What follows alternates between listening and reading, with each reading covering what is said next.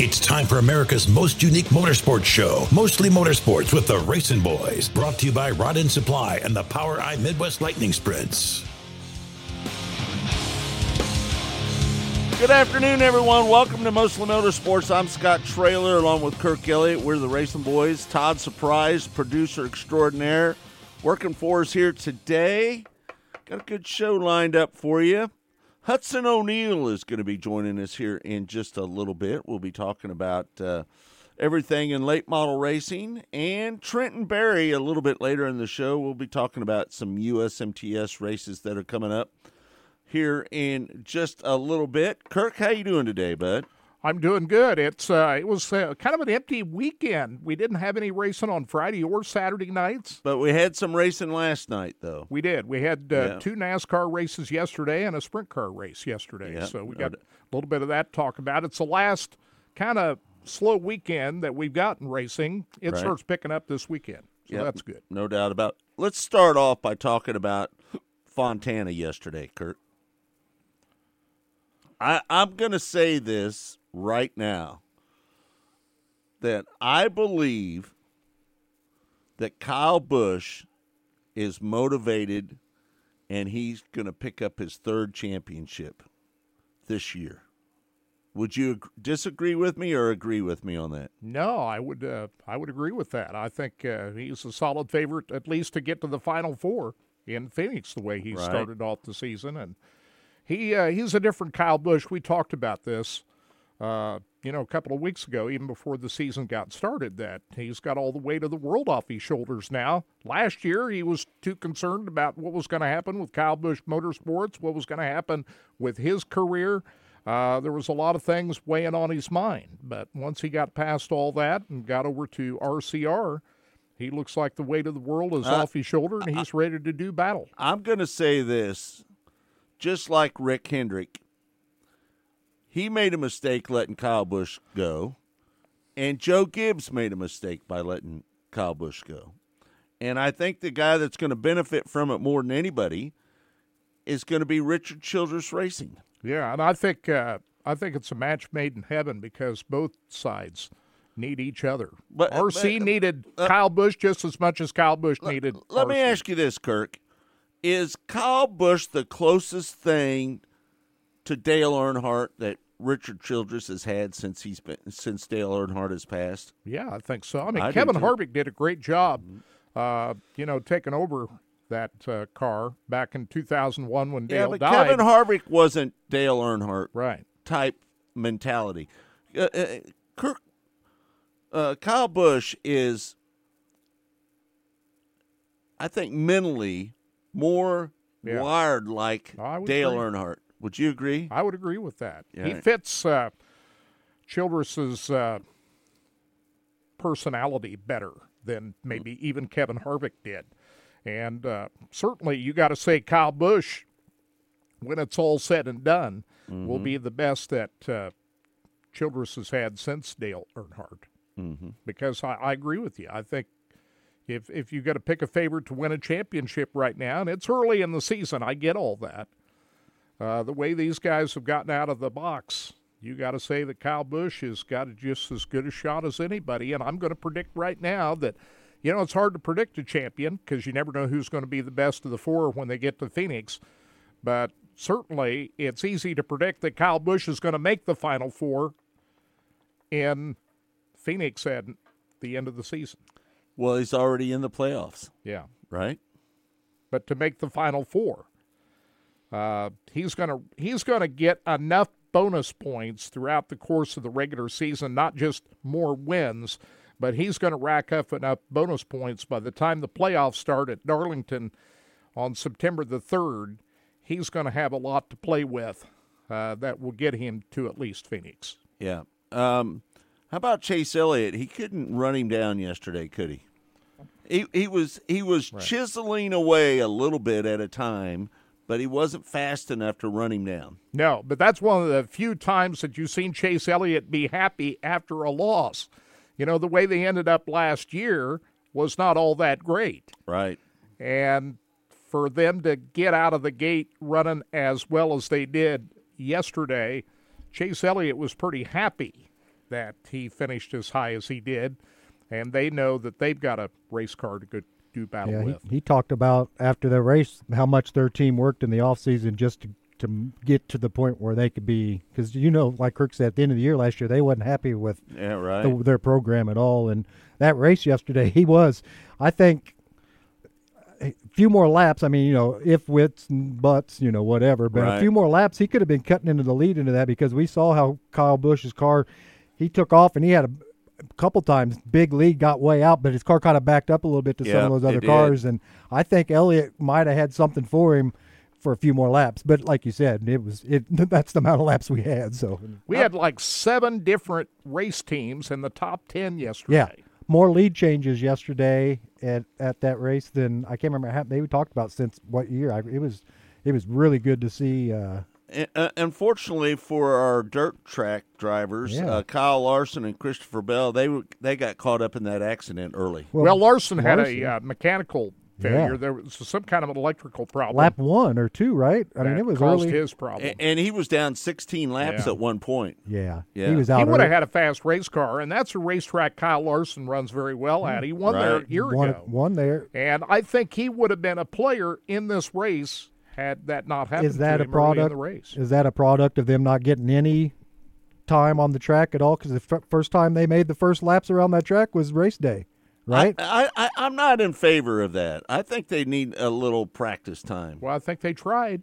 They couldn't. no, get that's the problem. We had snow, and Yeah. did you see the Elgin track sweeper Right. post that photo of them with their truck full of snow They and started ice? they started drying that track at 5:30 in the morning. Yeah, it- yesterday. Just- yeah, they, I mean they were supposed to have uh, qualifying and practice on Saturday, but they, uh, you know, everything was wiped out on Saturday. Mm-hmm. So Yeah. I'd still like to let those cars make one lap around the track before you fired it up, because there was something electrical with Kyle. I mean, we obviously as soon as he got up to speed, it was he was down on the apron immediately. He came in, they tried to fix up and back out on the car again, and he couldn't get back up. If he would have had a little practice time, Just they would have figured that maybe out. even one lap at speed before they start the race. You know, it was just kind of strange to me that you know we've seen this a couple times now where cars have kind of went out with had no shakedown time. Well, it is what it is. Oh, they it. Get That's the part of the- practice in, and uh, they got both races in yesterday, which Was- was, pretty amazing Yes. because I thought that there would be weeper problems and all kinds of issues with water seeping out of the wall and things of that nature. They had none of that yesterday. Yeah, they talked about They got about to the that. racetrack early in the day, and uh,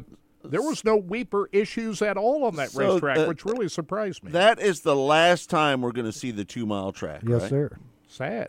And you know what was strange? Not strange. What was It's good not to sad to me. No, I like to see a smaller track come into the field. I'd Yeah, I want to see a half mile track. Well, they were going to have to repave the racetrack. And Exactly. You, of course, any anytime you repave the racetrack, it's not going to be good as it was because, you know, it was uh, an old, worn-out racetrack that was first paved when it was brand new in 90. 1997. Yeah. So it had a lot of mileage on the track. The track was rough, but Yeah. it was. Uh, it still made for pretty good racing over the last few years up there. But they sold off what 400 plus acres of that property. Yeah.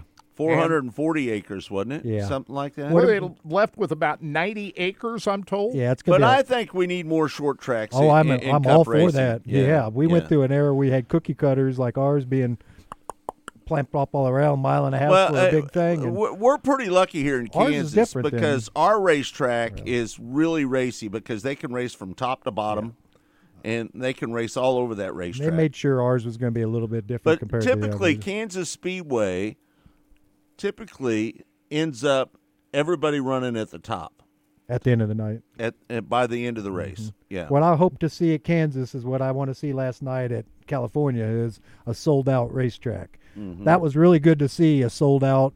I know everybody was there because it was the last one, but man, it was really good to see all those people. All the seats were full. It was just really cool to see. and Right. they're only there once a year. Kansas Speedway, they're there twice a year. But Yeah. yeah. this is this is a call out to all the race fans that's ever been to Kansas Speedway and all the folks in the Midwest. Let's uh, let's pack Kansas Speedway again. Let's do it. You know, um, Marie said no one will ever be Dale Earnhardt.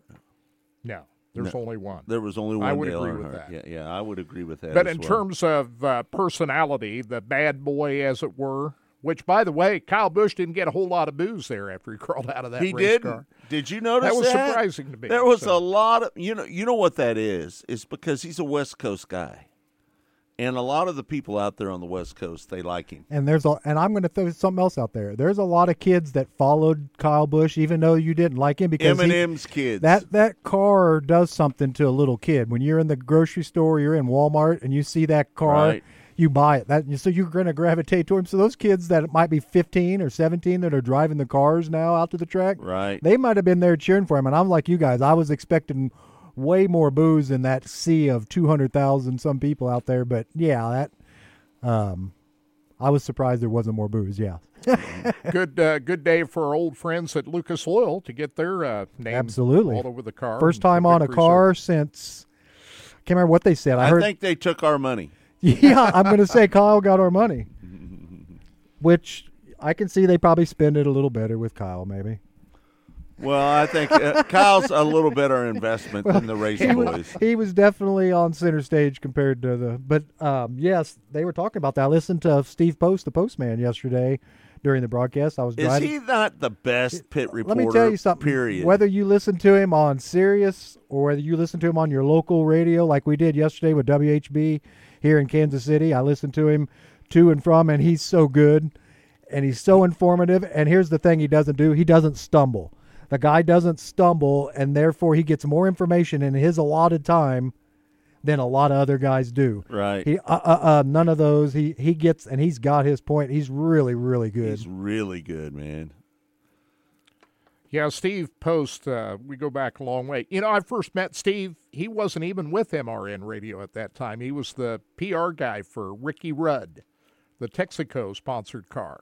That's when I first met the Mm. Postman. So he was uh, he was doing a lot of work around NASCAR even before he got on the air at Motor Well, Racing I, I'm like Kirk. I like the audio broadcast. I mean, TV's good. It's a good, you know, if you're at home watching it. But let me tell you something. When you're in your car driving, you get you get a lot more information from that from that audio broadcast than um, you do on TV. I know it's you're not trying to fill as much on TV because Right. you're watching it, but man, that you aren't missing much when you're listening on the radio when you're head. You, I mean, they paint a very good picture. Yeah, you're, you're watching um, mostly motorsports. It's all brought to you by Rod End Supply, featuring the POWRi Midwest Lightning Sprints.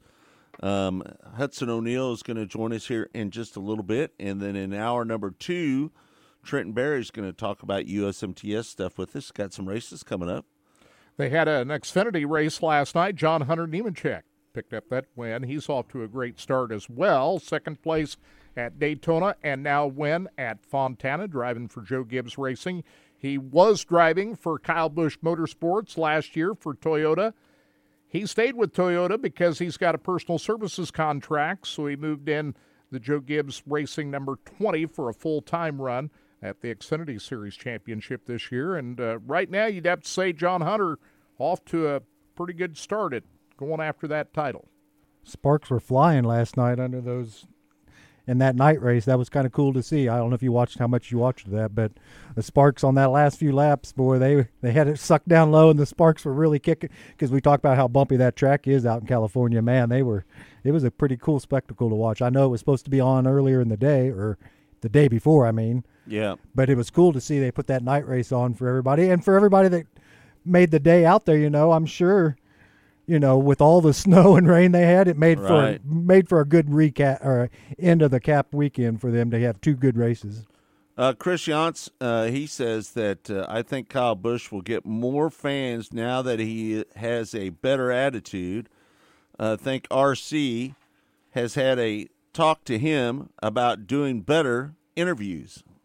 What do you think about that? You think RC's No, I- I- talked to him you know, about I don't that? think so. No. I think Kyle's done this on his own. I don't. I don't just think let him he be and RC have- himself. right. I, I don't think that he and RC have had a visit about that. I think Kyle's done last that week- on his own. Last weekend's interview just shows you that same. He didn't, you know, his last weekend interview wasn't so happy-go-lucky when he was taken out of that race. So You know, the whole thing of it is Kyle Busch has been a team owner himself. He knows Yeah. what that's like to Right. you know, it's all about teamwork. And Kyle Busch is not the same guy that he was 10, 15 years ago. He's matured and uh, he's uh, a veteran guy now. He so bites- I, I, th- I think a lot of it has to do with his wife.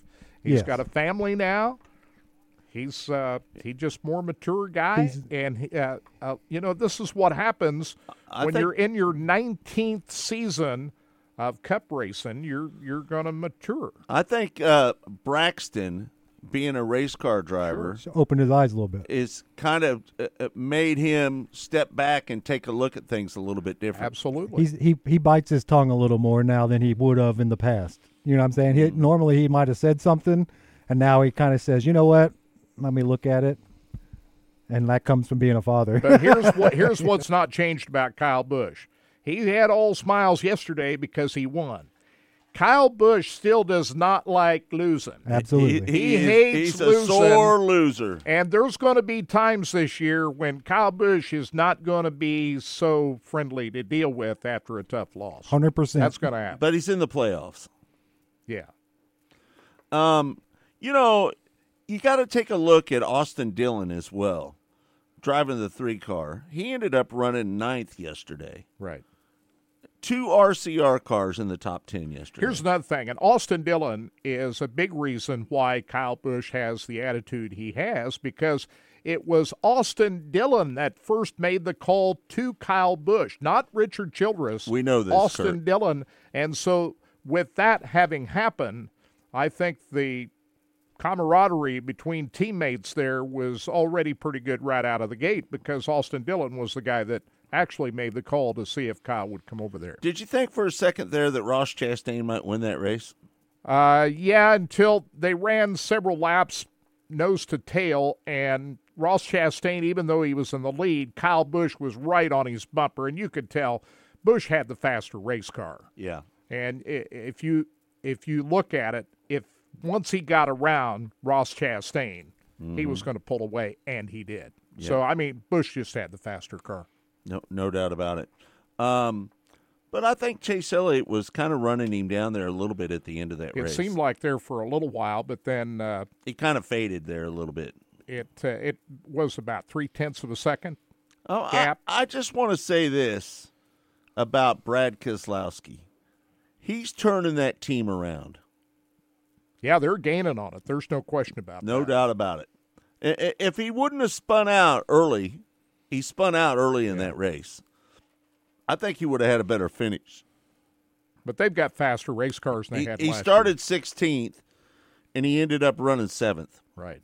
You know, the big key is we knew they'd run fast at Daytona, Right. both Buescher and Keselowski. That's no surprise. The big question is how were they going to do once they got away from the super speedways? Right. And the first test of that yesterday, you'd have to say, was a pretty good success for uh, RFK Racing, the way both he and Chris Buescher ran. Yeah, no doubt about it. Um, Ricky Stenhouse Jr. He ended up running 12th yesterday. Any surprises by that? Well, I th- I think that uh, He's better plate racer. at one time he was running in the top ten, but I, I think that's that's not bad.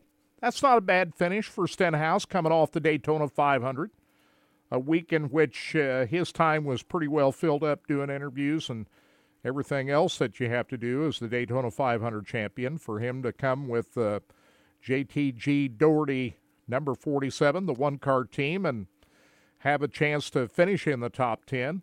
I, I don't think that's a bad finish at all for Ricky. Let me ask you a Coming off the question, Kirk. Do you think Ty Gibbs will win a race this year and get into the playoffs? I'm going to say yes. I'm I, I, I feel the Where same that way. is, I don't know, but I I'm don't know say where it's going to be. I think he'll win a race this year. Oh, I think so.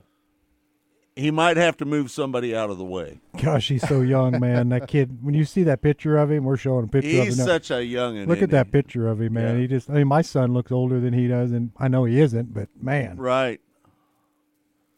Born in 2002. you know, people are looking at Ty Gibbs a little bit differently now. That sudden death of his father, Coy, Yeah. uh, you know, coming off the same night he wins that championship out there in Phoenix. Passes away the next night. Uh, I think people are a lot more sympathetic now to Ty Gibbs after that happened, and uh, I think the the proof is in the pudding. How's he going to handle himself versus what we saw him in the Xfinity Series rubbing people out of the way. Is he a lot more respectful now? Uh, No. I think people are going. I think people are going to give him a little bit of a honeymoon I, now. I, I think he's going to rub people out of the way. well, I don't think he's going to change as a driver. All right, we're going to take a break. When we come back, Hudson O'Neal's going to join us here on the show. Uh, we're going to talk a lot about late model racing with Hudson. Um, he is one of the best drivers, and he, he's really got this rocket chassis working right now. doesn't he? hottest driver in all late model racing right now. right now. All right, we're going to take a break. It's all brought to you by Rod End Supply. It's mostly motorsports. We'll be right back with more here on RBN, the Racing Boys Broadcasting Network. You're listening to Mostly Motorsports with the Racing Boys. Rod End Supply is involved with a variety of motorsports as well as industrial applications with many different types of products. Since 1989, Rod End Supply has provided superior products priced competitively. Whether you're racing at the circle track or drag strip, rock climbing, or going off-road, Rod End Supply has an assortment of rod ends, radius rods, and specialty products to keep your equipment moving. Rod End Supply's experienced staff is ready and willing to help you with your needs. Their promise is to continue to provide a superior product with superior service so you can stay in front of the field no matter what it is. To learn more, go to rodendsupply.com. Missouri's must play getaway. Osage National Golf Resort. Three nine hole courses to choose from at the Lake of the Ozarks in the Osage River Valley. Stay and play packages in our first class condos. A beautiful clubhouse complete with pro shop and exercise facilities. A large pool for relaxation and families. The Eagle View Sports Bar and Grill. Great wedding facilities. Go online and make your tee time today.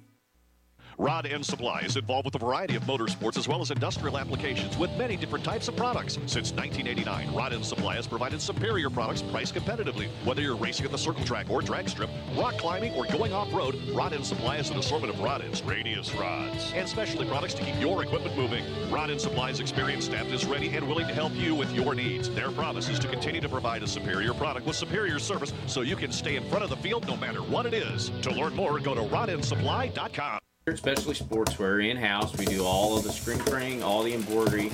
We do some vinyl. The other add specialty items like your pens, magnets, notepads, calendars. You can actually buy that, build your business to make it larger. We have the largest screen printing process and the largest embroidery anywhere around in the area. We can do stuff all the way from your school clubs to sports teams, a professional look in the office. If you can imagine it, we can do it for you. Rod End Supply is involved with a variety of motorsports as well as industrial applications with many different types of products. Since 1989, Rod End Supply has provided superior products priced competitively. Whether you're racing at the circle track or drag strip, rock climbing, or going off-road, Rod End Supply has an assortment of rod ends, radius rods, and specialty products to keep your equipment moving. Rod End Supply's experienced staff is ready and willing to help you with your needs. Their promise is to continue to provide a superior product with superior service so you can stay in front of the field no matter what it is. To learn more, go to rodendsupply.com. Race fans, the National Sprint Car Hall of Fame and Museum is open seven days a week, year round, for you to come in and check out all of the wonderful race cars on display in the museum. And our online store at sprintcarstuff.com is open 24 hours a day for you to check out everything that we have in stock for sprint car fans. Whether it's for a birthday, anniversary, or Christmas, sprintcarstuff.com has it all. That's at the National Sprint Car Hall of Fame and Museum in Knoxville. Go harder, faster, stronger with Rod Supply. Whether you are running industrial, farming equipment, or a race car, Rod Supply has the assortment of rod ends, radius rods, and specialty products that will help you lead the field in performance. Our superior design means our rod ends last longer and perform better, giving you the edge on the track and saving you money. Contact Rod Supply or order online today at rodendsupply.com. We don't just sell them, we race them. Rodendsupply.com. Serving the racing community for over 30 years.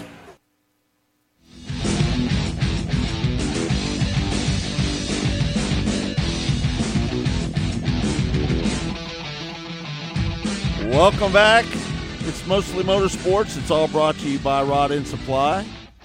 Joining us now on the show is Hudson O'Neal. The New Deal. How you doing, Hudson? Good. How about yourself, sir? Hey, we're doing pretty good, man. We uh, we we can't thank you enough for joining us here on Racing Boys today. And uh, man, I, I I just got to say this: you have been on a roll here lately with the Rocket chassis, and I, I'm not so sure that it isn't because of you, the driver, that has made that car a little more successful this year. What do you think about that? well, I I don't know about that. Uh, you know, we just we just set out to try and do our best every every time we get on the racetrack, and and uh, you know the the car has been phenomenal, and uh, you know we've really got it to to, to fit me really really well, and um, it, I, it's just been a good pairing so far. Uh, you know, I, I've been so excited to get started down at Speed Weeks, and and to be able to go down there and now I don't know if everybody remember. We had a pretty rough start to it. Uh, it was it was not necessarily ideal the the way it all started, and we we didn't even make the race at Volusia the first uh, the first couple races, and it uh, yeah it, it was it was a little little rough at the beginning, but we we pulled together and and uh, as you know that that's a good thing about being able to race 20 times all right there in a row is you get a lot of time to work on your stuff and if it for some reason it doesn't start very good you you got a little bit of time to to rebound on it so Right. it's uh it was it was a successful speed weeks and uh we're happy how it all turned out Do you have a lot of input on the chassis itself uh, when it comes to what you want in a car? Do, do you do you give a little input on what you need out of that car? Well, um, y- yes and no. Uh, you know, coming into this, you know, in, in the past, I've always I've always done a lot of it, a lot of the setup stuff myself, and and uh, and, and th- that was something that I really look forward to, and a lot. It had a little bit to do with the decision I made. Um, coming going to Rocket Chassis was just uh, being able to be around Mark and Danny and and all those guys at Rocket. That they're so so intelligent when it comes to when it comes to the race cars and what what we need out of a race car and that sometimes I don't even know you know that the best thing that I can do is just try and tell them where I feel where I feel like I lack at um you know around the racetrack and and maybe what I feel like I need and just just let them do their thing you know. Mark Mark's been around this sport for so long and and has so much knowledge of these race cars and and the racetracks and everything. Um you know he's taught me a lot over the last uh, few months as to uh, you know what what I need a little bit in a race car that uh, that they've been able to teach me, and uh, yeah, it's it's been really good. So I try to just do the best I can as as from a driver standpoint, just from the feel, and tell them where where I feel like I need to be a little bit better at in the racetrack, and, and they they not ninety five percent of the time they deliver for me. So it uh, yeah, it's uh, it's re- really cool to to be able to work with somebody with so much knowledge. Hey, Hudson, this is Kirk. Congratulations on the great start. Brandon Sheppard did a great job in that car for a number of years. He driving his own uh, family-owned team there. How'd this all come about that uh, you uh, slid into the driver's seat here of the number one Rocket House car? Yeah, thank you, Kirk. Um, it uh, well, you know, as you know, Sheppard, uh, and uh, Rocket, they had a split at the end of the year last year, and uh, I, I don't know. I don't really know what went into the to be able to qualify for such a deal. Um, but I know that in the past, you know, me and Mark have always had a good relationship. I've been fortunate to to drive rocket cars, um, you know, for the past three years, and uh, it, it was just a relationship that I had built with with Steve Baker, Mark Richards, uh, you know, the whole team, Danny, Joel, Austin. Um, you know, I've had a relationship with all of them for some years now, and whenever whenever it came time to to, to choose and to fill Brandon's spot as he departed, I I, I guess that they, they thought that I was qualified. I don't I don't know. So mm-hmm. It uh it, it's really cool to even be considered for such a ride. Um, you know uh, what I consider the best team in the country, and and I've been blessed to have the opportunity to be a part of it. So it, it just means a lot. You know, everybody's making a big deal out of these Longhorn chassis. For you guys to step up and do as well as you are, how big of a statement is that uh, with uh, Longhorn doing as well as they've been doing for Rocket to do what you're doing now? Yeah, it, you know, I I don't know. Uh, I'm just a race car driver, sir. I, I I just every time I get in that seat, I just try to do my best and do my job, and whatever follows whatever happens afterwards, it happens. And and you know, it's really cool to be able to represent a company like Rocket Chassis and uh, to be able to represent a, a brand, um, so to speak. You know, uh, you know, we just we just try to do our best, and, and you know, the the race car industry will it, it'll it'll all work itself out. Um, you know, Longhorn builds a great piece, Rocket Chassis builds a great piece, and and we're just you know we're just trying to do our best to sell race cars, and, and uh, you know if we win, we're able. If we if we can win races, we're we're going to be able to sell cars. So whenever I get in the seat, I don't I don't necessarily think about the whole Rocket Chassis or Longhorns or anything. You know, I just I just think about what I can do to try and do my best and win races, and and uh, you know, yeah, selling cars is nice, and uh, and, you know having a successful business for for Mark's and Steve's pleasure, it's it's it's good. So. Um, we're just we're just out trying to win races, and everything that happens after that, it'll it, it'll all work itself out. 18 races, four victories, 12 top fives, 14 top tens. You're second in the the Lucas Oil ASCS, uh, uh, uh, the Lucas Oil Late Model Dirt Series. Uh, you know, Old habits die hard. Uh, old habits die hard. I traveled with the Lucas Oil ASCS National Tour doing their live broadcast for for many years, and uh, Yes, it, sir. it- it's just a habit for me to say that. I, I, I'm just well, there's nothing wrong with that. Right, right. So you're you're second in the points now. What do you what do you feel like your chances are of winning the championship this year? Well, uh, you know, judging off of right now and the way we feel right now, I, I feel like we have a we have a hell of a shot at it. Um, you know, I think that uh, it's awfully early, but I think that we've had a good start to the season, and uh, you know, I, I I think that if everything continues to go the way it goes, and um, you know, I think I think we're I think we're going to be stellar. It's just uh, there's a lot of different racetracks we got to go to yet. Um, you know, the, just there, there's a lot of factors, and um, I, I think that with the leadership of Mark and, some of the racetracks that I've struggled at, you know, throughout my career, um, I think that you know they're gonna they're gonna be able to help me at just just from their knowledge of the racetracks and being there so much and racing for so long. I think that I think that it's gonna be it's gonna be a good pairing. So time will tell, but I think that we stand just as good a shot as any of them. Well, the way this uh, points uh, system lays out now, it's kind of a NASCAR style format. There's a cutoff. One racetrack that's very important to all this is Lucas Oil Speedway, a track you've had some pretty good success at. Talk about that racetrack and how important that's going to be on the way to a possible championship. Yeah, it's only two and a half hours from our house. Oh, okay. Yeah, I seen the Kansas City the Kansas City deal. Uh but yeah, no, it uh I love Lucas Oil Speedway. Lucas Oil Speedway is, has been very good to me and uh and I've I've been successful there and, and won some races. And um yeah, I think that uh you know that Wheatland, Port Royal, I think all all of those places are are going to be um are going to be important throughout the you know throughout the whole duration of, of the season and whatever uh you know those cutoff races are going to be important. And and uh you know it all leads up to the to the final at, at Eldora. So Yeah. We're just going to have to make sure we have our ducks in a row uh you know whenever we come to those cutoff races and but we're going to try to do our job throughout the year to not to put us in position where those cutoff races aren't such a big deal and we can be ahead of the curve What are your thoughts about the Dirt Track World Championship moving to Eldora Speedway, and that's going to be the finale for this championship? Yeah, it's really cool. Um, I think that you know how fitting to be at Eldora, you know the the mecca of, all- of a lot of our sport. Um, you know, not just in the late model side, but but uh, you could say in the sprint car side and, and everything else too. You know, and uh, I think that with with the background of of Eldora and what it means to late model racing, I think it, I think it's just it, it came full circle. And uh, you know, I think it's only fair to have our season finale there. But I think it's going to put on some good racing. It's going to host an amazing event.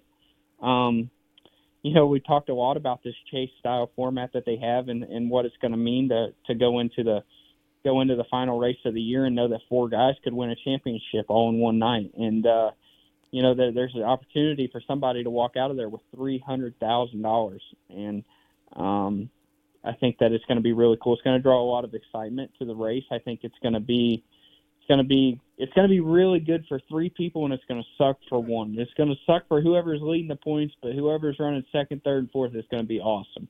Right. So, uh, so I think that it's going to be bittersweet going into that. You know, no matter who, no matter who's leading the points, if it's me, if it's Ricky Thornton, Tim McCree, Jonathan Davenport, uh, you know, I think that uh, it, it's it's going to be, you know, it's going to be sad for one, good for three. So, uh, but like I said before, um, it's going to draw a lot of attention. I think there's going to be a lot of sponsorship engagement in that event, um, just based off of uh, knowing that there's four different race cars that have a chance at, at a at a championship. So.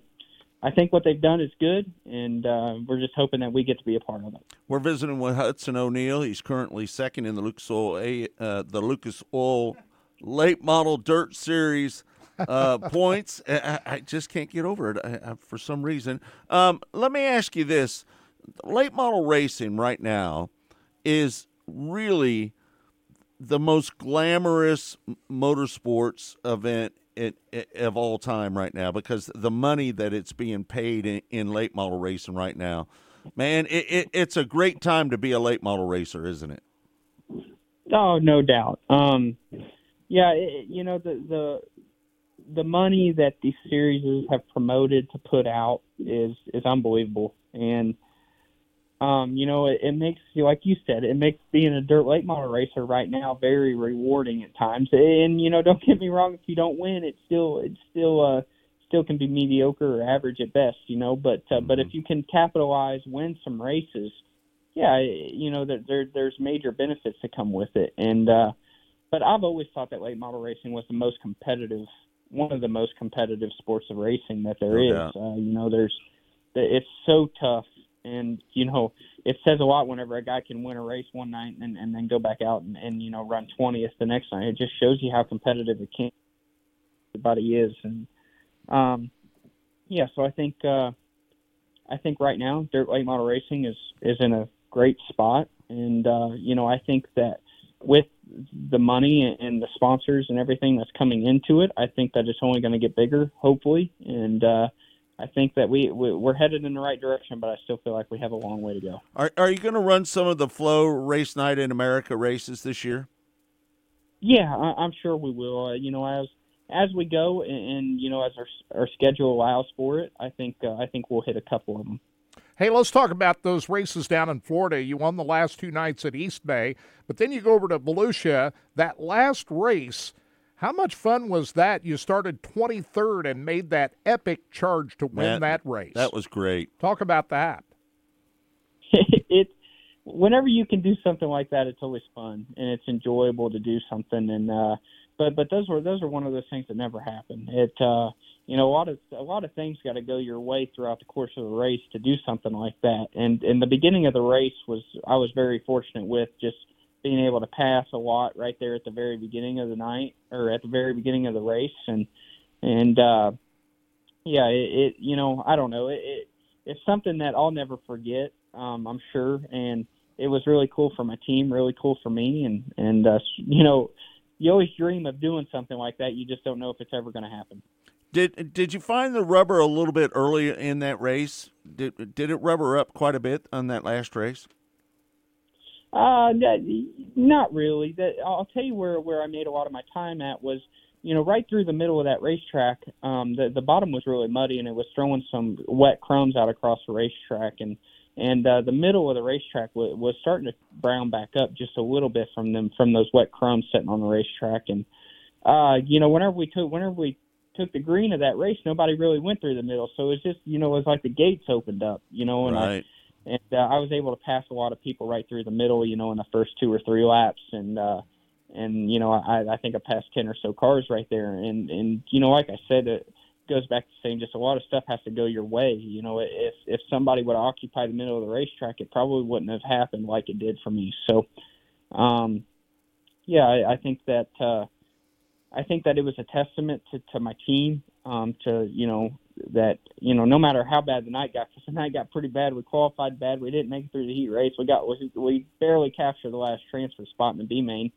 You know, we were just worried about getting in the race, let alone winning it. Right. And uh, so, you know, I think it says a lot about about you know my team never gave up on me, even though I made some mistakes throughout the night to to get us behind like that. I think that you know they knew that that if if uh, if we had a good race car that we could come up through there and salvage a good run. But I don't think we ever thought of winning. But I think that a good run was was in our sight, and we just uh, it, it just happened to be a little bit sweeter than we all thought. Uh, uh, we're visiting with Hudson O'Neal again. Um, I, you got a little time off. Uh, you're not going to be racing. It looks like until Atomic Speedway on the 17th. What are you going to do with yourself? well, we've uh, we've been keeping an eye on the on the Smoky Mountain on the World of Outlaws um, event at Smoky Mountain, and uh, you know we're, we got our we got our eyes set on that right now. It's not on my schedule or anything, but we're uh, you know if the weather cooperates, I think that we're we're going to give it a shot. So uh, I don't know, yeah, uh, it, but if it doesn't happen, I got a lot of time to deal with. I'm at home right now. I came back to Indiana. Uh, I went to West Virginia for a few days and worked, and then came back. And I've just been, you know, spending some time just working and and and hanging out and taking it easy. So it, uh, yeah, it's been good to be home. Good to see my family and everything. So uh, we'll, uh, yeah, if if if we get if we don't go to Smoky Mountain, I'll get a I'll get a bunch more time to spend with some family. Hey, speaking of family, we can't go uh, much longer in this interview without talking about your dad, who's one of the famous late model drivers of all time. How much of an influence has he been on everything that you're doing now? He's been great. Um, you know, any time that you can have a, a dad who who has so much knowledge of the sport and uh, can can you know lend a helping hand in different different situations and and uh, you know be a big supporter of, of my career like he has been. It's it's really special, and to and the more importantly to get to have him there at a bunch of these races, it, it, really means a lot. Yeah, no doubt about it. Well, uh, Hudson, we really appreciate you taking the time to join us here on Mostly Motorsports. It's all been brought to you by Rod End Supply, featuring the POWRi Midwest Lightning Sprints. Can't thank you enough for being on, and hopefully we can talk to you down the road after another big win. Yes, sir. Thank you guys for having me. I really appreciate it. Yeah, good luck to you, Hudson. Thank you. Yeah, thank you guys. All right, there you have it, Hudson O'Neal. joining us here on Mostly Motorsports. And he won the Show Me 100 two years ago. Yeah, no doubt. at Lucas Oil Speedway. So uh, that's going to be an important racetrack for this championship coming up. So the cutoff, they're going to cut the drivers off to 16 drivers after the Show Me 100. Right. So it'll be uh, it'll be interesting to see how these races coming up, leading up to that Memorial Weekend event, will go.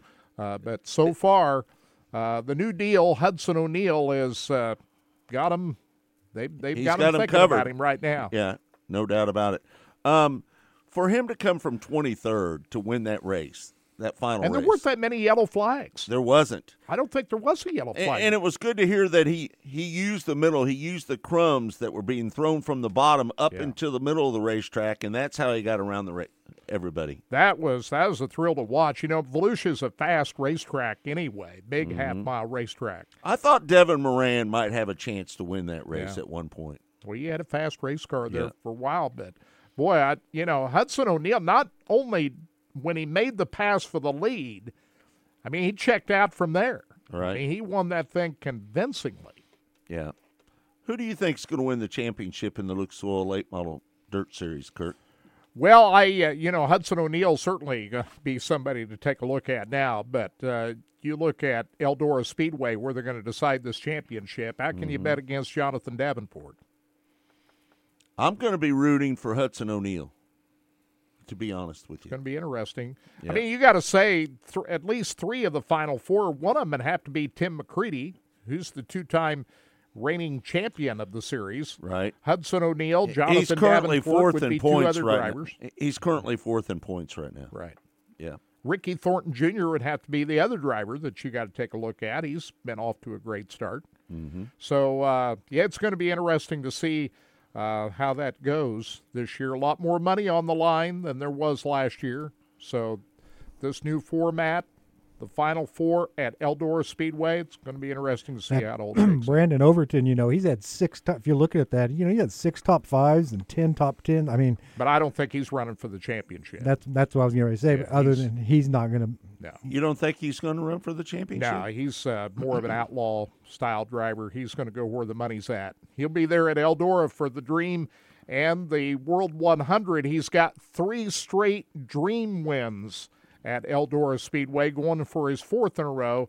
And he's also won a World 100 in the last uh, couple of years. That's where Brandon Overton has really shined, is at Eldora Speedway. But I don't think he's going to run for any of the point championships out there. He'll probably go for that flow night in You, America. you know, you say that, Kirk. You say that, but you know, when a driver is running up towards the top of the points, sometimes they change their mind and they ended up end up running for the points because they're in contention for the championship. That happens at times. That could be. I just don't expect that to happen to Brandon Overton. I think uh, that he's got a, a list of big money races laid out for the year. He's from Georgia. He's at A lot of third in points, races going to right. be down in. Uh, he's in third Georgia. in points right now. Yeah, I just think he's going to chase where the money's at. Hmm. But who knows? We'll see what happens. It's early in the season. You're at the point of the year now where you can make decisions to go for points championships or do something else. So, uh, but you're right. You get drawn into a points battle. You're third in points. You know, it's pretty hard to Hard to out of that. hard to step away from that. ju- I just don't expect Overton to uh, take that tack. Though. All right. we'll see. All right, we're going to take a break. When we come back, more mostly motorsports. It's all brought to you by Rod End Supply, featuring the POWRi Midwest Lightning Sprints. Um, Trenton Berry is going to be joining us here in a little bit. We'll be talking a little bit about USMTS racing that's going to be going on, and uh, got some big races coming up this weekend. We've also got a race to talk about yesterday afternoon at Lincoln Speedway out in Pennsylvania with some sprint car racing in Pennsylvania this weekend. We'll talk about that and more when we come back right here on RBN, the RacinBoys Broadcasting Network.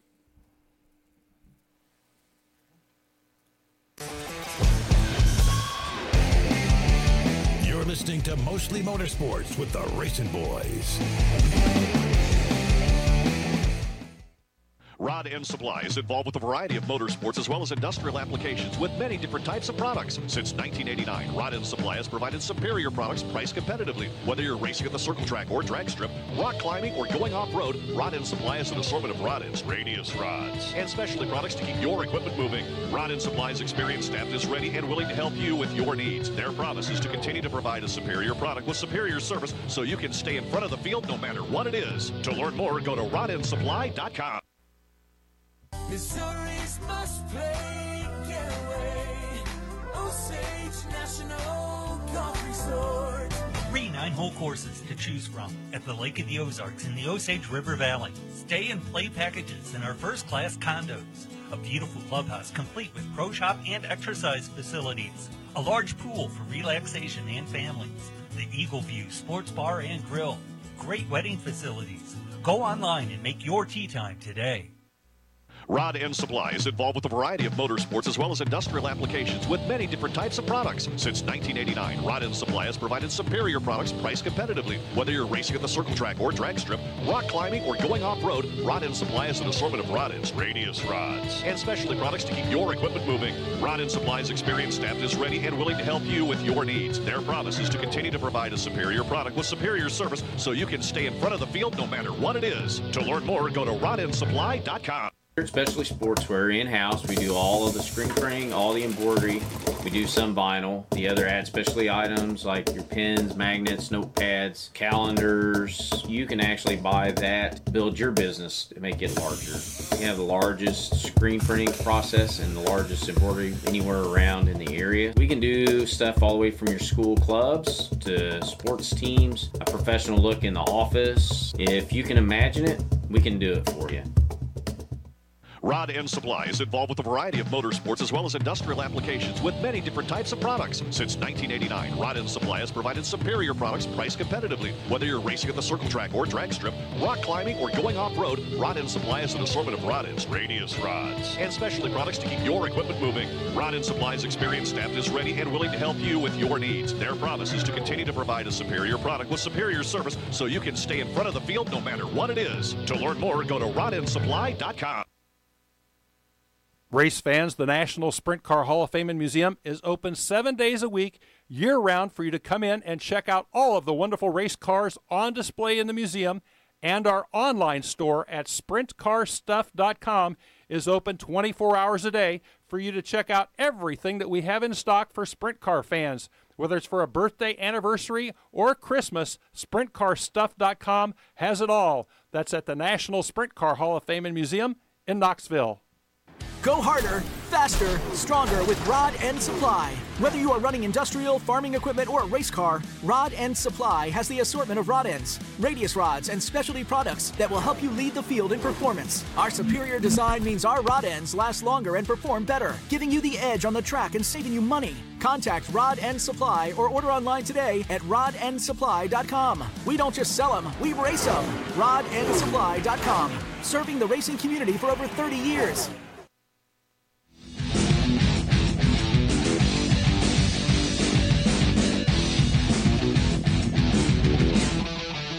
Welcome back to Mostly Motorsports. We are the RacinBoys. I'm Scott. He's Kirk. Todd Surprise taking care of us as he usually does here each and every day. Doing a great job there, buddy. Just so you know. I appreciate you saying that, my friend. Yeah, Appreciate man. You know, we've been doing this a long time together. yeah, we have. It's been a long time. It's been a real long time. I And uh, remember my let me let me just say this. Uh, I I enjoy talking about just about everything with Todd Surprise. for, for we, of uh, uh, we we we don't talk politics Not on the unless- air. and not on the air. We don't talk about politics. but it may happen be five, two minutes before we go live. it might happen a little bit before we go on air. I feel bad today that I, Uh, I, uh, I don't riled, feel bad. I riled Kirk up two minutes before. I should have you got had him all worked up. I should have got here at noon or eleven and and then been done by eleven thirty. But yeah, but one thing we have uh, talked about quite a bit lately. How about that goofball down there in South Carolina that's uh, on trial for murder? it's just that nuts. that just uh, went on the uh, the stand the other day. just crazy. I mean, that was bizarre. What Murdaugh? yeah, Yeah, Murdaugh or whatever his name is. Isn't it Murdaugh? Yeah. I mean, this guy. Yeah, I'm a liar, and I've stolen money from Just- everybody, and I lied about that, and So lied Kirk, about this. and- Elliott calls me on, um, I think it was Sunday, whatever day, no, whatever day that was last week, and he says, "Man, I got nothing to do today. I'm gonna go get me some lunch, maybe find, maybe watch a movie today." And I said, "Well, you know what?" And he started talking about that trial. I said, "Well, if if if you haven't seen this documentary, you need to turn on Netflix and watch." So what I found out, Kirk, there's another documentary on HBO about the same guy. Oh, there is. So there's two documentaries. I want to see that too. Well, I, you know, I got caught up the other day. I was driving back from Des Moines the other day, and it was on the, On this the testimony was on the radio, and I was listening to this, and then I saw it again the next day, and I got caught up in. I, uh, this guy is up for murder. He murdered his wife and his son, Allegedly. and he's on the witness stand Well, giving this Allegedly. testimony. Hold on, hold on. And I couldn't believe what I was listening to. Who could do that? I I don't. Who could murder their wife and his son? So what we understand is how could, he's been how could accused that of even that. happen? He's been accused of, and then he tried to kill himself, and to Yeah. get the money to help his only He remaining found a guy son. while he was changing a tire on his vehicle. He found a guy to come and shoot him. Shoot him in the head. And they found out that was he set that up.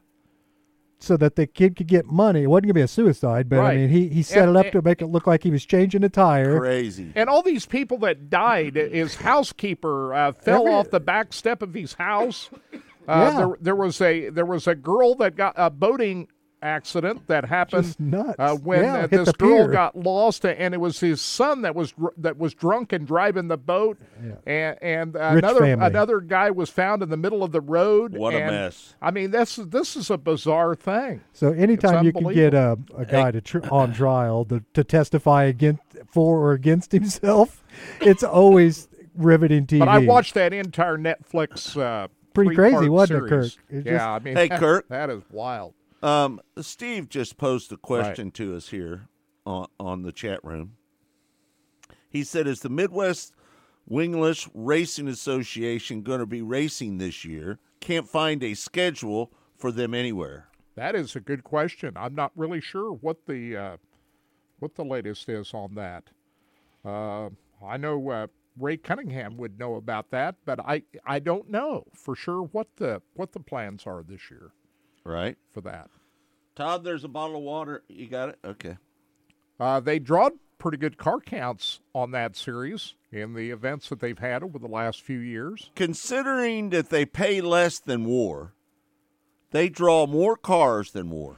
Now I see on their uh, Facebook page that they're going to have a uh, well, that would have already been a preseason drivers meeting was held on Saturday uh, for the Midwest Wingless Racing Association, and I'm not sure what the Where was that how many at? people showed up for that. It Where- was at Extreme Color, wherever that's located. Hmm.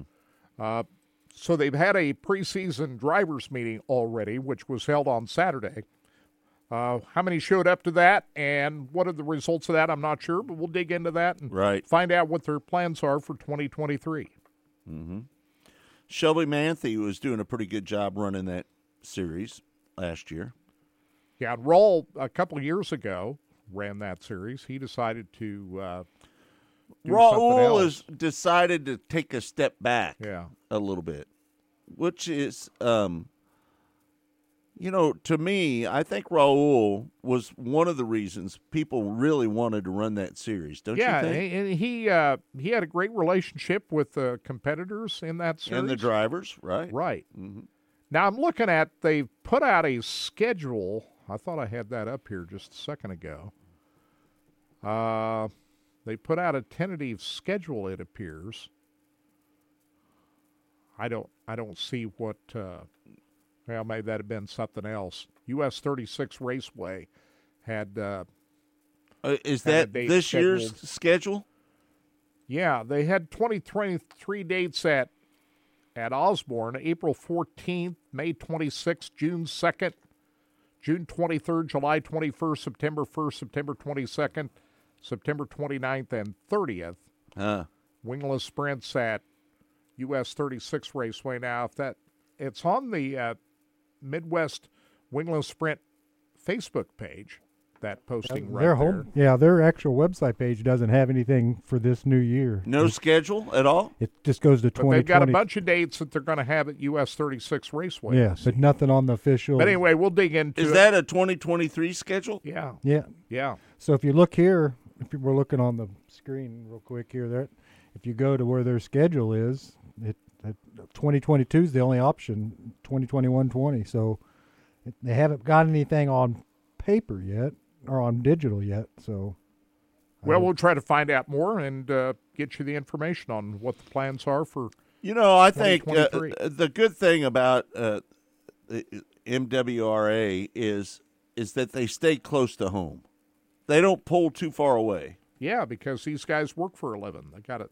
You know, they're they work Monday through Friday, so they don't have really a lot of time to do a lot of traveling. Mm. Yeah, that meeting. So that meeting was on Saturday. So I don't. And then the swap meet was the day before that. So I don't know.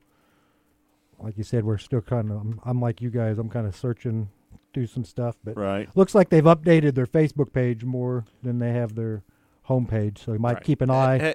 Here's where you're seeing that, Kirk. That now was you just rolled past something there that I couldn't pull up the second time, but it doesn't Yeah, pop up this again thing right on there, that so- Facebook page. So April 21st, April 29th. That's at I 70. May 5th, Humboldt. May 6th. So we're looking at that you go. here on this. yeah, you're seeing something there that I didn't see earlier. There we go. Yeah, How about that's- that. Oh, Whoop. why does it just keep doing that? There it is. That's what I had up. But Uh-oh. It won't stay. but it doesn't stay. hold on a second. I can get it to stay. Hold on a second. There we go. All right. now, Let me what pull that up. is that a schedule?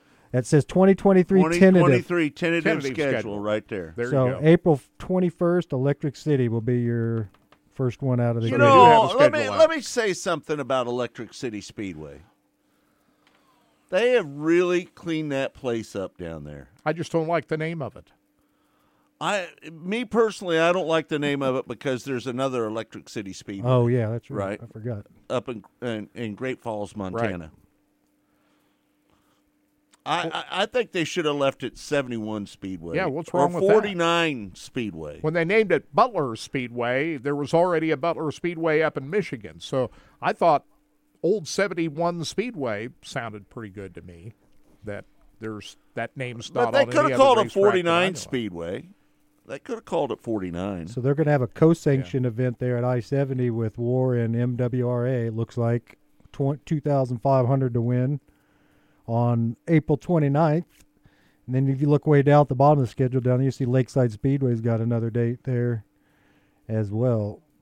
So they have released a 2023 Tentative. schedule. Yep. It's if you look in the right hand corner with the dot dot tentative with potential added dates. So these look like they're probably pretty set in stone. What hasn't been set in stone is extra dates they might be adding onto the schedule. Is what that looks like. So And these, I 70 Motorsports Park is the first one, yes, sir. Well, April. April 29th. They're going to pay 2000 to win at Lakeside. Yeah, April twenty first at at. Uh, Oh, it's Electric City, yeah. the first one. Then Yeah, I 70 Then I seventy. Park. Uh huh. Yep. Humboldt, eighty one. U.S. thirty six. Um, So there Corn you Belt have Clash. there you have it, Tim.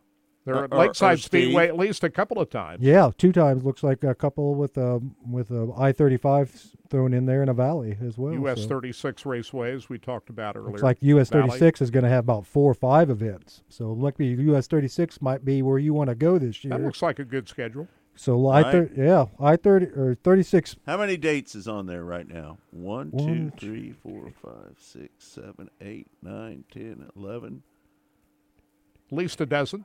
20. twenty. I Oh, counted 20. Okay. Yellow That's one. about where they wanted to be, about Yeah. 15 to 20 And the car counts have been good over the last two, three years. Yeah, no doubt. Absolutely. So Looks like the last race so far tentative will be the US 36 race at September 30th. So 29th, the Friday and Saturday looks like will be the IMCA Missouri National Season Championship weekend. So that'll be at the very that's September. So got a long season. It looks like they will be adding Some can- dates. yeah, you can see there's some some times in there with between July and the August. July 28th to August 18th. There's a couple. go to weekends. MidwestWinglessRacing.com. Yeah, that's what I I. I kind of did, and it didn't. Let me see if we can go back. All right. there. or their Facebook Uh, page. Todd, let's take Absolutely. let's take another break, and then we'll come back. We're going to talk a little bit about what happened last night at Lincoln Speedway. Justin Peck picked up the victory, six thousand dollars to win, and we'll talk about that next, right here on Mostly Motorsports. It's all brought to you by Rod End Supply, featuring the POWRi Midwest Lightning Sprints, and we'll be back with more right here on RBN, the RacinBoys Broadcasting Network.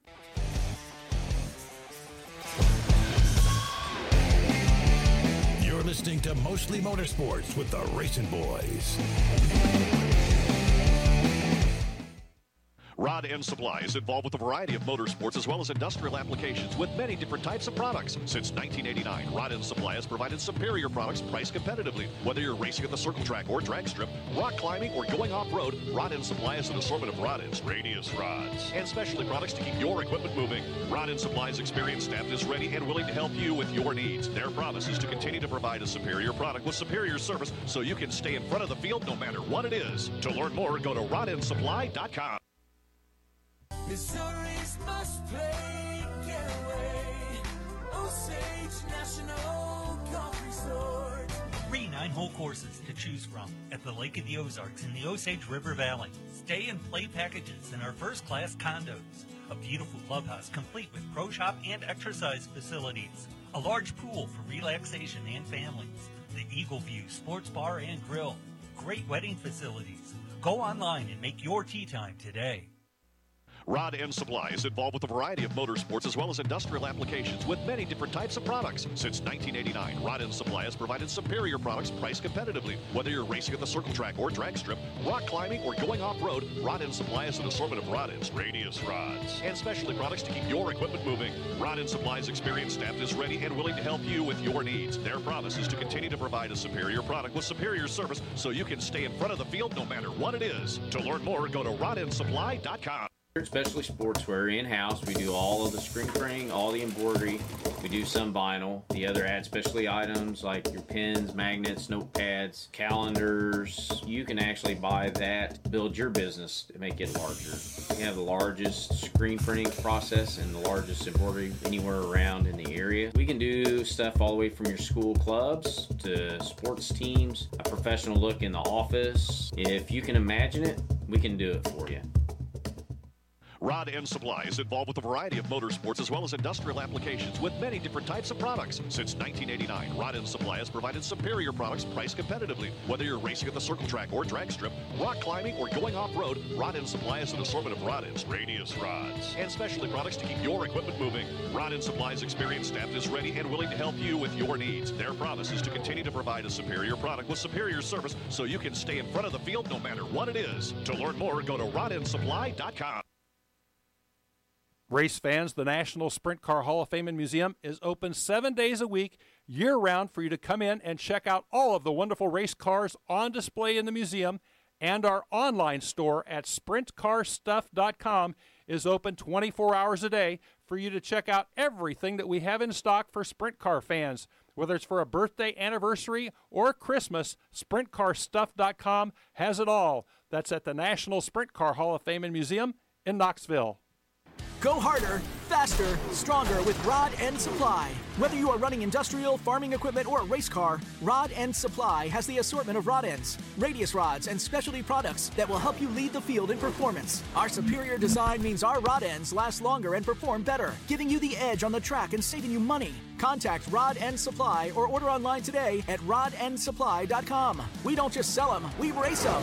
Rodendsupply.com. Serving the racing community for over 30 years.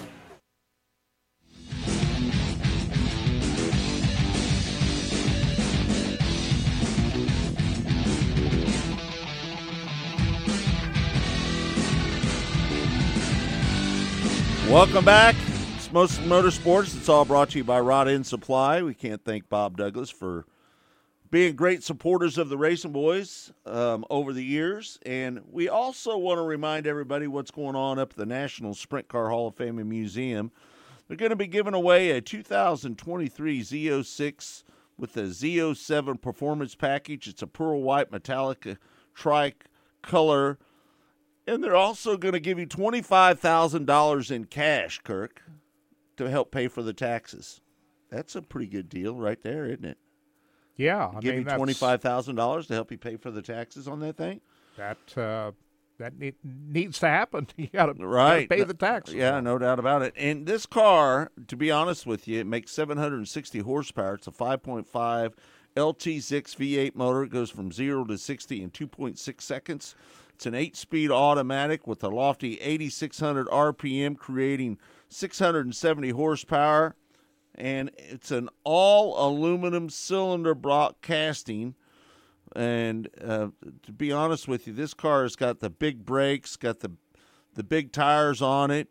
It's got the aero package on it as well, and all the proceeds that when you buy a raffle ticket, all these proceeds go directly to the National Sprint Car Hall of Fame and Museum. Right, Kirk? Uh, yes, they do. And uh, the Bryan Clauson Sweet Tower, I'm told by Bob, it's paid off. Isn't that great? But there, there are all other kinds of projects that always go on at the Hall of Fame. It takes lots of money to bring in those. And they're going to have the Williams Grove. That's what I was um, say. They're going to have a Williams Grove exhibit up there this summer. Yeah, that'll be fun to see. Man, a lot of I history at Williams Grove that. Speedway. Yeah, no doubt about it. So if you want to uh, have a chance to win this Corvette, go to winaz06corvette.com, winaz06corvette.com, buy you a raffle ticket. We're going to buy some, aren't we, Kirk? Oh, absolutely. We as always buy do. raffle tickets. Yes. Whenever it is, it's if it's the sprint car or if it's the Corvette, we always buy them, don't we? You never know. Absolutely. Can't win if you don't play. I can't wait to see this uh, new Kirk- Corvette up there at Knoxville. We got a brick up there somewhere, don't we? We do. It's up on the second floor. I looked at it in August. You did? Take a picture there. of that next time, and we'll put that on our Facebook It's page. still there. The RacinBoys, Have- Scott. I, I I have not seen that brick. Have Bob Bo- Douglas send us a picture of it. I mean, Bob Baker. Have It's take uh, right around the elevators on the second floor of the Hall of Fame. That's It cool. is? How cool is that? It's right by the elevator. Yep.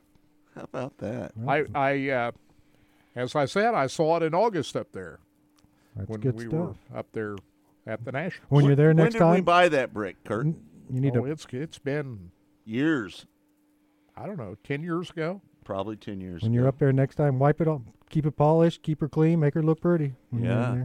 That's good stuff. Well, How like you that? said, they're open seven days a week, and you're looking at the phone number right there. You can give them a call and get any information you want. I'm not sure when they take delivery of the Corvette if they it's already up there or not. We need to check in with Bob to see what the Yeah. status is of that. But Maybe we'll get Bob on next week. I'm try to get thinking it'll be up there at least by the time the season opens up in April. But I'm not Yeah. I'm not really quite sure. We need to get Bob on.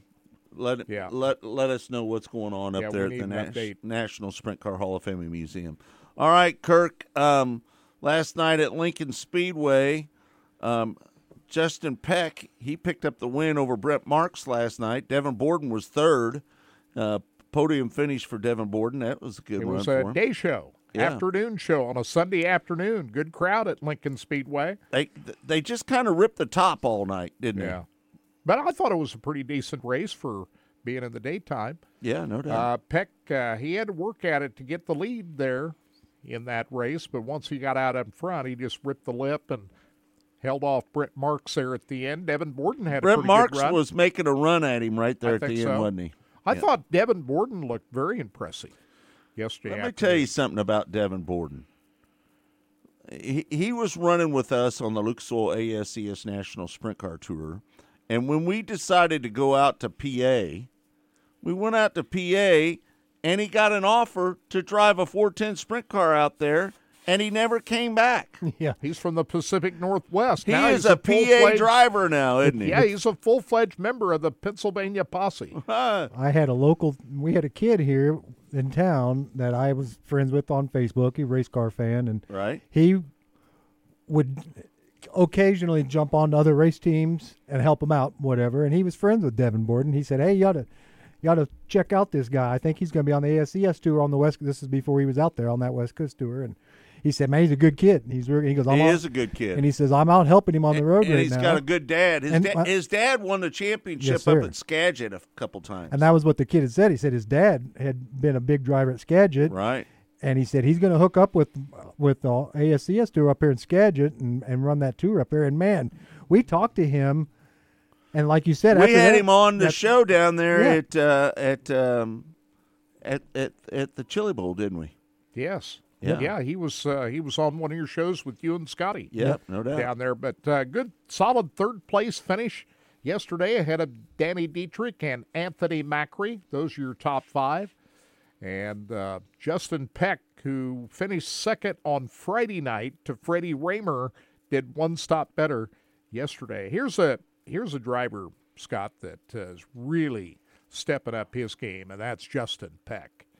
He is uh, he's a guy that's really elevated. Gonna have to keep an eye on him this year. Oh yeah, Yeah. He'll be racing with the All Stars this year, I'm sure. And uh, but so far he's off to a pretty good start. Yep, no doubt about it. So, um, I thought that race was pretty good last night. Yeah, for, I, I thought for a second there, I thought that Marks was going to close in and, and, Yeah. and give him a run right there at the last of that race. Yeah. Did you? No, yeah, I, I did too. Of course, Yeah. you can't count Brett Marks out. If you're Justin Peck and you see that 19 car right behind you, you're, uh, I wouldn't say uh, Peck is the guy that gets nervous, but you, you got to be mindful of the fact that uh, you got a pretty heavy hitter right behind you there. But Yeah. uh, Peck did a pretty good job of uh, staying consistent that they're right there to the very end. I thought it was a pretty good race considering it was a daytime race. Good crowd on hand. And so, uh, you know, for them to even get two shows in with all this weather that's been going on in Pennsylvania. Friday, I think, was a good day. It was a Eh, warm day on Friday. They got uh, that show in, and they knew they weren't going to be able to run on. Uh, well, that was Thursday night. the The first race was on Thursday night, and then they knew the weather was coming in Friday and Saturday, so they called those off. Said, you know what, we'll come back Saturday afternoon, see if we can run on Sunday, and they did. So they got two shows in in a week uh, that the weather was just not very good all across the country. Well, I, Right. if you read Tammy's comment at the very beginning of the show, she says, "Happy Monday, boys. Do you believe us crazy PA posse fans got to to this two, got to see two sprint car races this weekend? So I mean, she's a, she's laying it out right there for you. She and they had great crowds. It- the the, Listen, Friday, the let me, night let me, race let me ask packed. Tammy something. Was it cold yesterday at that race? How cold was it yesterday? Looked like it was cool. You could see some people had coats on, and the sun was out. Right. Uh, but I saw a couple of guys wearing stocking caps, so I think it was a little bit on the cool side. Yeah. But I'm not sure what the temperature was. Uh, Borden is a nice addition to the P- Central PA lineup. He's his current crew chief was Anthony Macri's crew chief. His old crew chief. Yeah, his old crew chief. Yeah. How about that? Maybe that's why Devin's doing so much better. doing pretty good. Get Yeah. some good people helping you. It never hurts, especially if he's. A, we already knew he was a pretty good driver. He's a pretty good wheelman. So hmm. get some guys behind him. Mar- Marie said the weather for Port Outlaws show weekend weather was so far not good. so far. It, it, and Tammy said it was in the 50s, a little breezy but tolerable. There you go. That's pretty good if you consider the time of the year. You know, but you know, it, it, it- for me personally, when it's 50 degrees outside, I get cold. I do. I get real cold at six. I The mean, older I get, the colder I get. I'm I got no fat on my bones at all. I get cold real quick, so I'll take anything warm. But Right. but yes, 50 in February in Pennsylvania is very handleable. You know, you can tolerate that at a racetrack for So the, the uh, who's helping Devin Borden out now?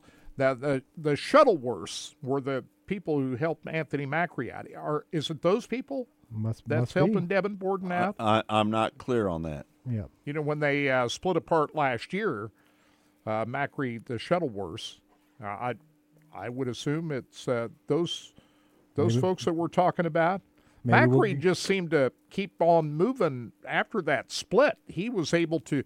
He got some help from uh, the uh, Bernie, Bernie Stuchin, uh, there for a while, and just kept right on marching ahead. Never When slow down. hat- Never slow down. Uh-uh. Yeah. So, all right. Um, listen, we we are going to take a break uh, one more time in this hour, and when we come back, Trenton Berry from RacingDirt.com is going to join us. We're going to talk a little bit about USMTS racing, what's going to be taking place, some of the dates coming up. They got a big date coming up this weekend. Um, they're going to be running at uh, Rocket Raceway Park in Petty, Texas. Is that this weekend, Kirk? That's uh, March 2nd through the 4th, the 13th annual USMTS Summit Spring Nationals. We'll talk about that and more. And we'll talk about King of America. That's going to happen at Humboldt. And that's all coming up here in just a couple weeks. So we'll talk about that and more with Trenton Berry when we come back. Stay tuned for more of Mostly Motorsports. It's all brought to you by Rod End Supply. Go harder, faster, stronger with Rod End Supply. Whether you are running industrial, farming equipment, or a race car, Rod End Supply has the assortment of rod ends, radius rods, and specialty products that will help you lead the field in performance. Our superior design means our rod ends last longer and perform better, giving you the edge on the track and saving you money. Contact Rod End Supply or order online today at rodendsupply.com. We don't just sell them, we race them. Rodendsupply.com. Serving the racing community for over 30 years.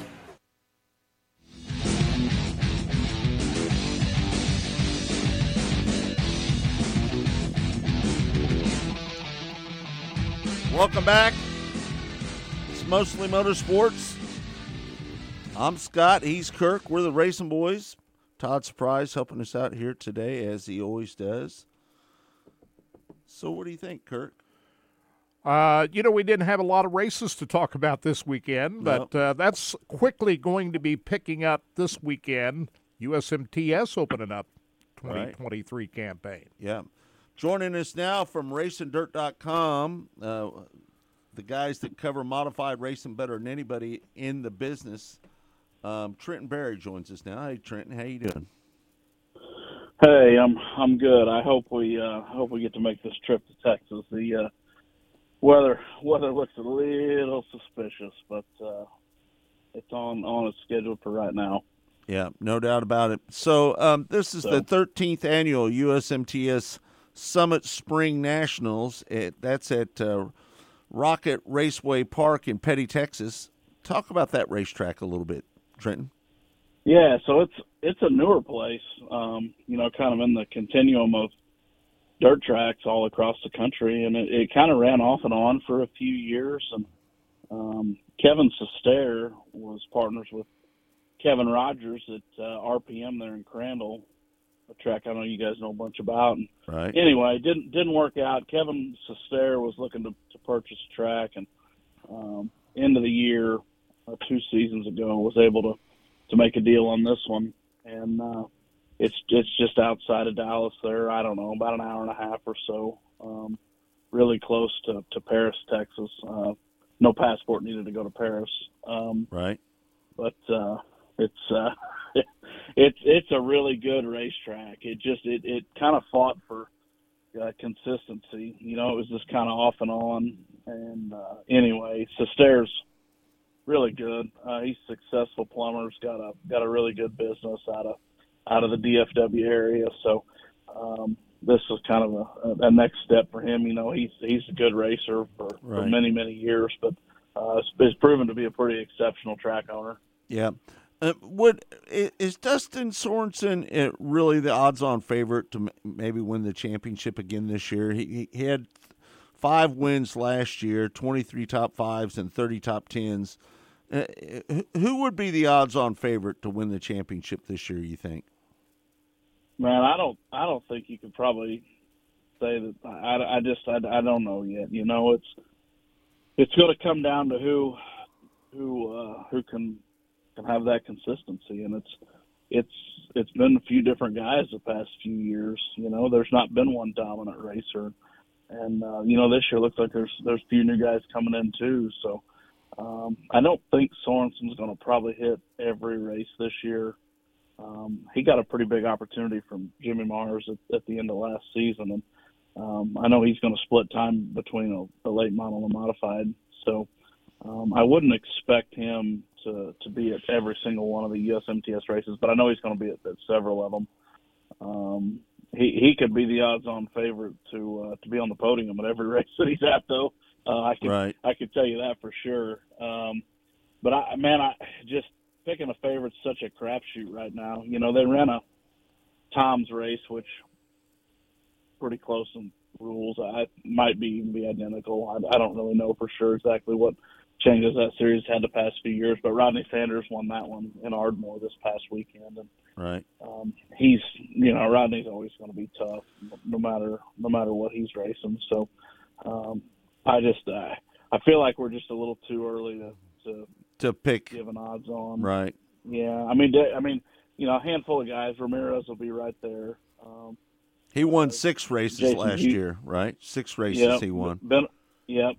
It's been a while since Jason Hughes has won a USMTS race, but came out of the gates like gangbusters last year. Got his boy racing too. I don't know if he's decided if he's going to run every race or not this year, but uh, um, you know, he's J- Jason's always good too, and just a, a host of those MB cars uh, that, that run out of out of uh, you know run run Jimmy Mars cars are are, are good. So. Um, you know, Mullins, Tanner Mullins could be one. This could maybe be his year. He was so strong last year, Right. uh, highlighted by his 20,000 win race out there at Lakeside that he won, uh, that honored Grant Junghans. So, um, tough, tough to really say at this point. You know, it, appears to me that Terry Phillips has really got his act together right now. Tell me what's going on with his team, and and, he, he made some changes over the winter, didn't he? Yeah, he did. Brand brand new race cars. They're called Bloodline race cars. The frames are uh, built out of out of Central Missouri, and um, it's Terry's design. And it was a surface plate and a jig that his dad built cars with for years. Was kind of their their baseline, and and those uh, apparatuses went up to uh, went up to Central Missouri to uh, to where his, his frames are being built, and um, yeah, Bloodline Race Cars. It's a pretty cool name and pays tribute to his dad. Uh, I'd expect them to come out come out good. They haven't put one on the track just quite yet, but uh, they're looking to do so this weekend. I, I so hope we can get this. This this is kind of a weird weekend for dirt track racing. USMTS really uh, can can get a, a good lion's share of the attention all across the country this this particular weekend. There's there's not a whole lot going on, which is is strange. I feel like. Um, so I'm I'm really hopeful we can get get a couple of these days in. So um, we'll see what the promoters decide how we'll decide how risky they want to be right off the bat. And with the the kind of money that's on the line, I don't I don't I'm glad I'm not in their situation and whatever they whatever decision they go with, I'm I'm behind them 100. percent Do we know yet, besides Terry, who's going to be driving these Bloodline race cars? Who else is going to be uh, behind the wheel of these cars? Yeah, there's a few few different ones out there. Um, Brandon Gibbons is going to be in one right off the bat. Um, Terry's got some people outside of the USMTS world that, that help him and, and he races with. But um, going to have a couple different ones. Uh, they're going to be out of the area that we probably won't ever see here. Uh, but people around here, Brandon Gibbons will be in one. Uh, Dylan McCown's going to be in one uh, to start off the year as well. Even though he's going to split time between a, a modified and a late model, but uh, those two for sure. Um, and I'm sure I, I know there were a few more, um, but details are details are kind of quiet on where where all these these cars are uh, Right. are promised, at least the early ones. But I think, guys, he had and don't don't quote me on this exactly, but I think seven or eight orders right away. You know, just like right when he announced it. So um, that's going to be a lot for somebody that's not going to run a, I, I guess, kind of a production chassis shop, but not really. I mean, it's not. Uh, these cars aren't going to take precedent over his racing program for sure. You know, so Right. yeah. um, you're going to be kind of get them get them when you can type deal. Who's he got helping him out with this project? So, kid by the name of Tony Rogers is is really helping him a ton, um, and and he's going on the road with with Terry. Uh, we call him Tommy Boy. That's what he's been known in the in the pits as for years and years. And uh, very high high level, right? When you're talking about somebody that really knows race cars and all the aspects of them, uh, Tony's Tony's very sharp. And, uh, he's he's helping Terry with these uh, cars. And um, I was out at, at, at TP's shop here about um, oh I don't know. It might have been two months ago by now, but uh, so somewhere here over the off season one day. I don't remember. It's it's been a little bit, but anyway they had they had a uh, a large portion of that shop that where Terry's stuff didn't go, but you know that's kind of a compound out there where he races, and it was it was his dad's shop initially, and they've they've uh, uh, kind of revamped some of it. And anyway, there was a portion of it that wasn't really being used for anything that they've hauled off uh, uh, things they didn't need anymore and cleaned up and swept, and um, they've built built uh, racks for parts and storage and um, he was he was getting geared up even at that point. So I'm sure right now they've got uh, just a ton of parts and things ready to go for the year. Uh, March 23rd through the 25th, it's Racing Dirt's USMTS King of America presented by Shock Hitch. Talk about that race. And that's one of your biggest races of the year, isn't it? Come on with it, yes. And that, this race needs a big rebound, guys. It it they fought all kinds of weather issues last year, and that was Jr. and Katie Sartain's first year um, owning that Humboldt Speedway, and it just that whole thing all around was tough, but because the weather was so bad, and that's that can happen, you know, around Yeah. here this time of year. But what's really weird is it's not it's not been typical uh, that Humboldt's had to battle just a ton of weather. You know, you might get you might lose a night, but you don't typically lose two and have one being so rough. And you know, a lot of times you don't have to run double shows to get stuff in, and it just had all kinds of it has had all kinds of things going against it last year, and it was all based on the fact that the weather sucked, and it sucked the whole weekend. Right. Um, so I'm I'm looking for a, a big recovery in that event, and uh, and and Jr. and Katie and, and John Allen that's helping run the place. They they certainly deserve that. You know, Yeah. um, it'd be nice for them to to hit a lick and get a little bit of success on in their new venture with that racetrack because that's a place that's delivered year after year after year. So Yeah. it'd be nice for them to be able to, to to feel that and have a good taste in their mouth for for the event.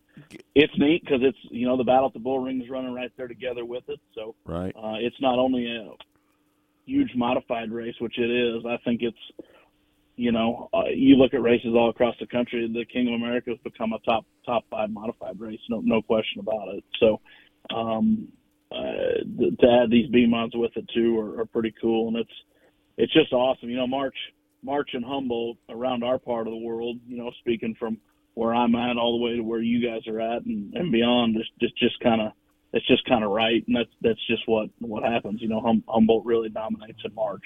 Right. Tell me a little bit about the new owners and and your relationship with them. Uh, They seem like good people. Great, yeah. And so they they started out and uh, had had purchased um, purchased 81 over in Wichita. Right. Oh, it's probably, gosh, they bought it from Sea Ray. It was probably four years ago. I'm thinking now. Mm-hmm. Um, it doesn't seem like it's been that long, but but I, I think I think probably four years ago, and um, made a ton of improvements. I don't know if you guys have been to 81 much lately, but they made a ton of improvements over the off season last year to this year.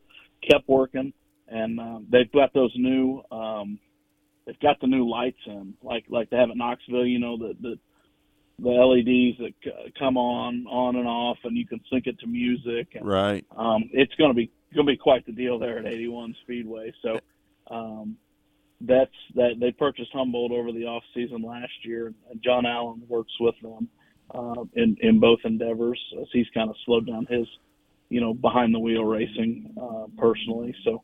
Uh, and John's John's adapted very well, and and I knew he would because John's a people person, Right. and he deals so well with the public, and he's he's not only good with the fans and and, and media like like us. He's he's great with us, but he's so he's so well respected with the racers. You know, just the time that he put in, Right. Right. the level that he raced at. He he's just built in having the racers respect, which is worth a ton. So. Um, Jr. and Katie did a good job aligning aligning him in their in their program. Um, so yeah, they're just a great people. Jr. Jr. has Jr. has the ability, and it'll all just depend on how long he wants to stick with it. And he's he's saying and doing all the right things right now.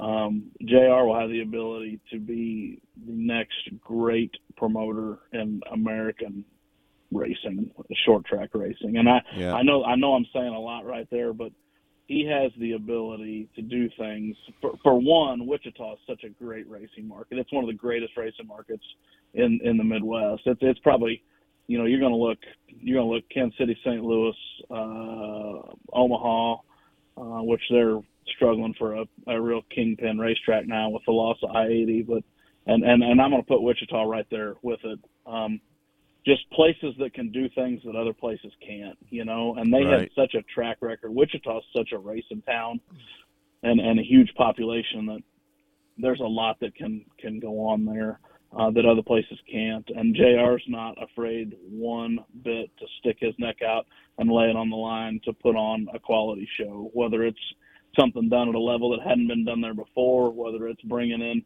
new series, new ideas. There's not a thing in the world that man's not willing to try, and I have uh, a ton of respect for him for what he's done, what he's put into racing, um, and it'll just it's just going to depend. He Jr. is going to be able to, to set his own pace at this and and do this as long as he wants. But man, if if he puts him together a good a good 20 plus year run at this, which he certainly could, he's young and ambitious.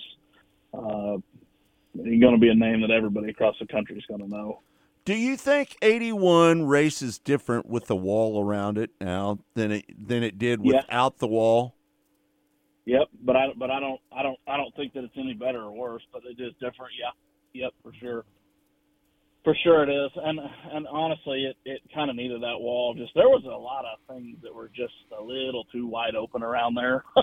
just too much access, too many people able to move. Too, I always felt like there was a little too much liability around there, to be honest. But uh, you know, I'm I'm not one to tell somebody how to run their business. But clearly, Jr. and John and Katie thought the same thing, right? Or they wouldn't have wouldn't have made the changes that they did too. Right, so right. um, just just a lot a lot better um, having that there now. I I don't think it's bad to establish boundaries in facilities, you know, and uh, um, but yeah, I, I think it's different, but it's not it's not bad. You know, it's uh, that track races so well, so consistently. Um, I I love I love going. I love going to 81. I love going to Humboldt. They're two of my favorite places. Yeah.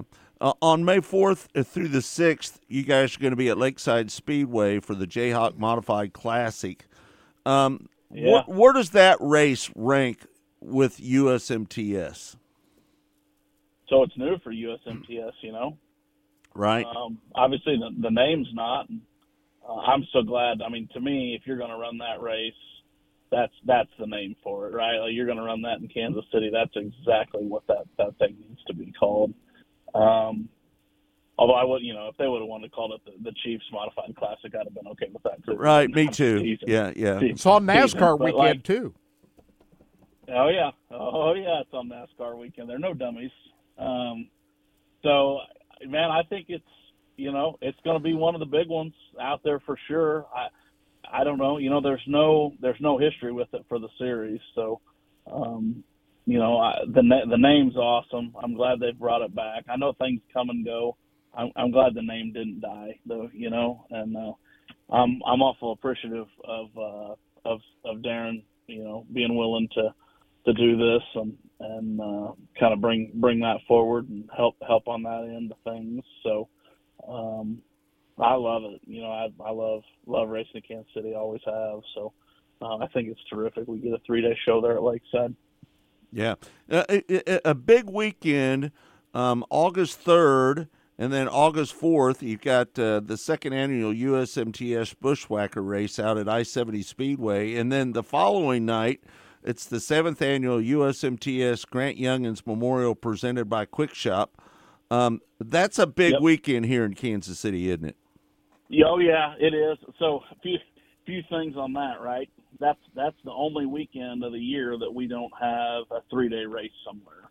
And just just the way it worked out with all those events, you know, Grant's race had always been a one day race and you didn't want to lose that. Um I seventy, although it is a great racetrack, I'm just gonna tell you guys It's it fast. on that race last year. Uh, it's very fast. It's very demanding. It is not at a place right now that can support a ten thousand to win race. And I'm I'm just being as, as honest as I can be with you. Uh, the dollars and cents aren't there, and uh, we wrote we wrote the check on our half to, to to to prove that and back that up and to be able to make that statement last year. So uh, that thing's running for about half the purse this year. We're partnered with the racetrack, um, which was was a great uh, a great thing as well. Fortunate to be able to uh, have the opportunity to go back there, but going back under a lot different circumstances this year, which would have been the only way that it would have had the possibility to make it work. And Lucas Oil Speedway, they run so many uh, multi-day races. Um, I've always really enjoyed the fact that we can kind of roll in there and uh, roll in there and out in one day for for big money, and they're they're putting that money on the line again with the ten thousand to win there on Saturday night. Um, I, I I do enjoy the fact that most of the season on the broadcast side of things, we get to set at multiple pla at a place for multiple days, so we're not having to set up and tear down. But um, it's it's not not the end of the world to to have one day races. Although you know that it's going to be like 120 degrees that week right there too. Right, So no doubt. that'll be that'll be the week that, that it'll all it'll all come to a head. But you know, just again, f- fortunate to be able to go to great great racetrack. That's that's the key to that whole schedule this year. I mean, if you look at it, um, there's a ton of races. There's actually more races on the schedule than there were last year. It doesn't look like it though, but just the way that, that it, it visually is laid out. But man, you just you're just talking about home run places that that you get to go race, and um, that's pretty special. We're going to miss Bryce Hall out there, but I see uh, the, the has hired Eric Chesterman to step in there. That makes a lot Yeah. of sense. Good guy. Yeah, Eric will do a great. Yes, a very good guy. He'll do a great job, um, and he's going to kind of be a day-to-day point contact for a lot of the racetracks for USRA, and going to work with that ARMS series, the American Racer Modified series.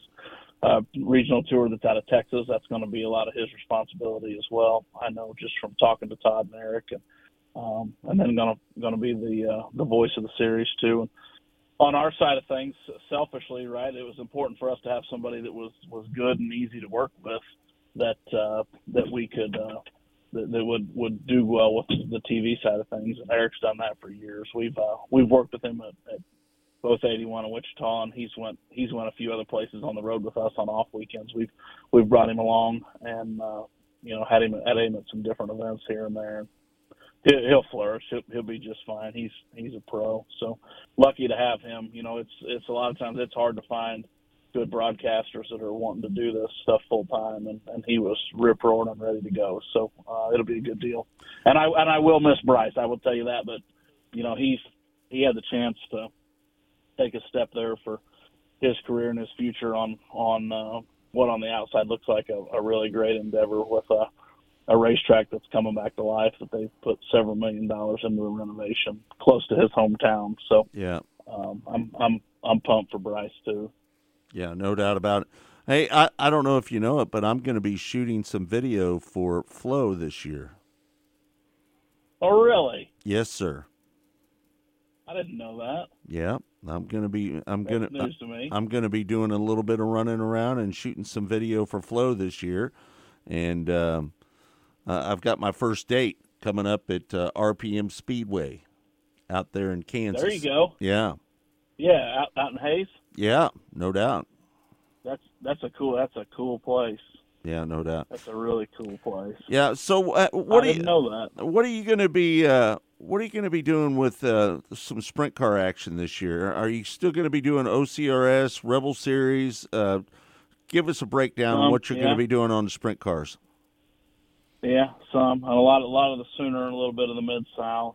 Um, just filling in when when when available. You know what I mean? And I make I make no bones about it to anybody that asks. The the, the USMTS drives the ship for us, and uh, with that comes the responsibility at, at Staley's two racetracks in Iowa um, for the the events that that um, need to be done there. Like that, that comes first for us. That always has come first, and, and as long as we're partnered with him, we'll always come first.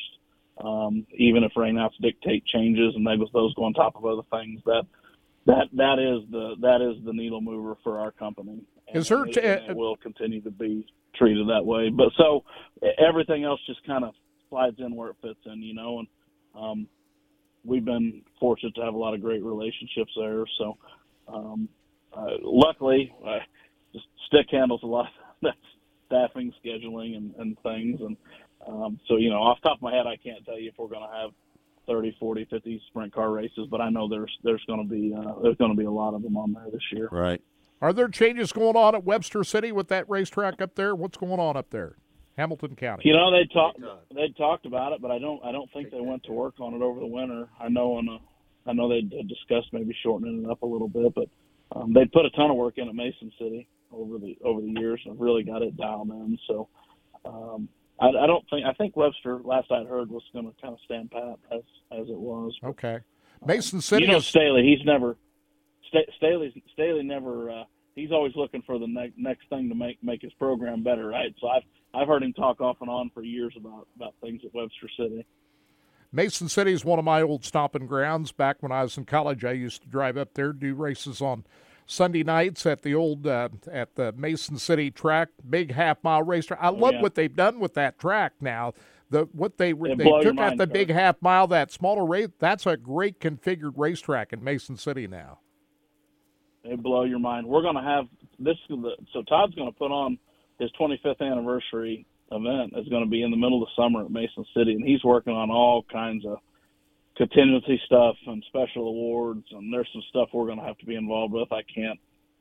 I didn't really get the clearance for him to talk about them publicly, but it's it's all going to come out here and over the next little bit. But um, it's going to be a huge purse, and it's going to be the biggest purse that he's ever been responsible for in the history of his career. So um, that Mason City event in the middle of the summer is, going to be quite the uh, quite the spectacle.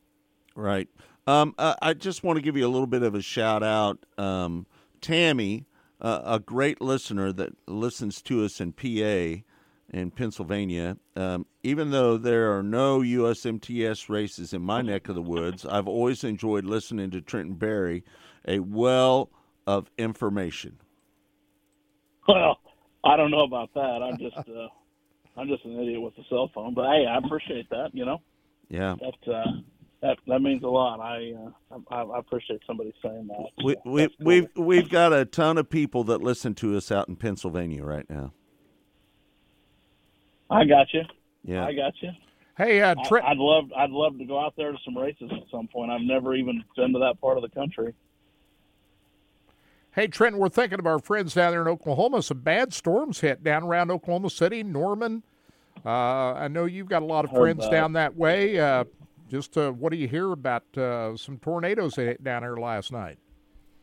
Man, I uh, I uh, I heard about that. I hadn't hadn't had any specific reports back, but Yeah, obviously Norman. know a, a, ton, a ton of people there, just like you guys do, and uh, just hope hope the best for everybody. Uh, some of that stuff we got a little bit here. Uh, we snapped a few electric poles around, so wow, it Yeah. was uh, it was it was nasty all around for sure. Yeah, Norman got hit pretty hard. We're, I looked at, I was watching some of the social media this morning. We're looking at a photo right now on social media of from that, and yeah, it looks like Norman took pretty big brunt of that. with- That's where Oklahoma University is. That's uh, Christopher Bell's hometown. That's yeah, exactly no right. doubt. hmm So, Yep. all yeah, right. that was um, not something you like to see for sure. Yeah, Trenton, do you got anything else you want to add to uh, what's going on and what's coming up? We'll see a couple of shows Hey. at Red Dirt Raceway coming up.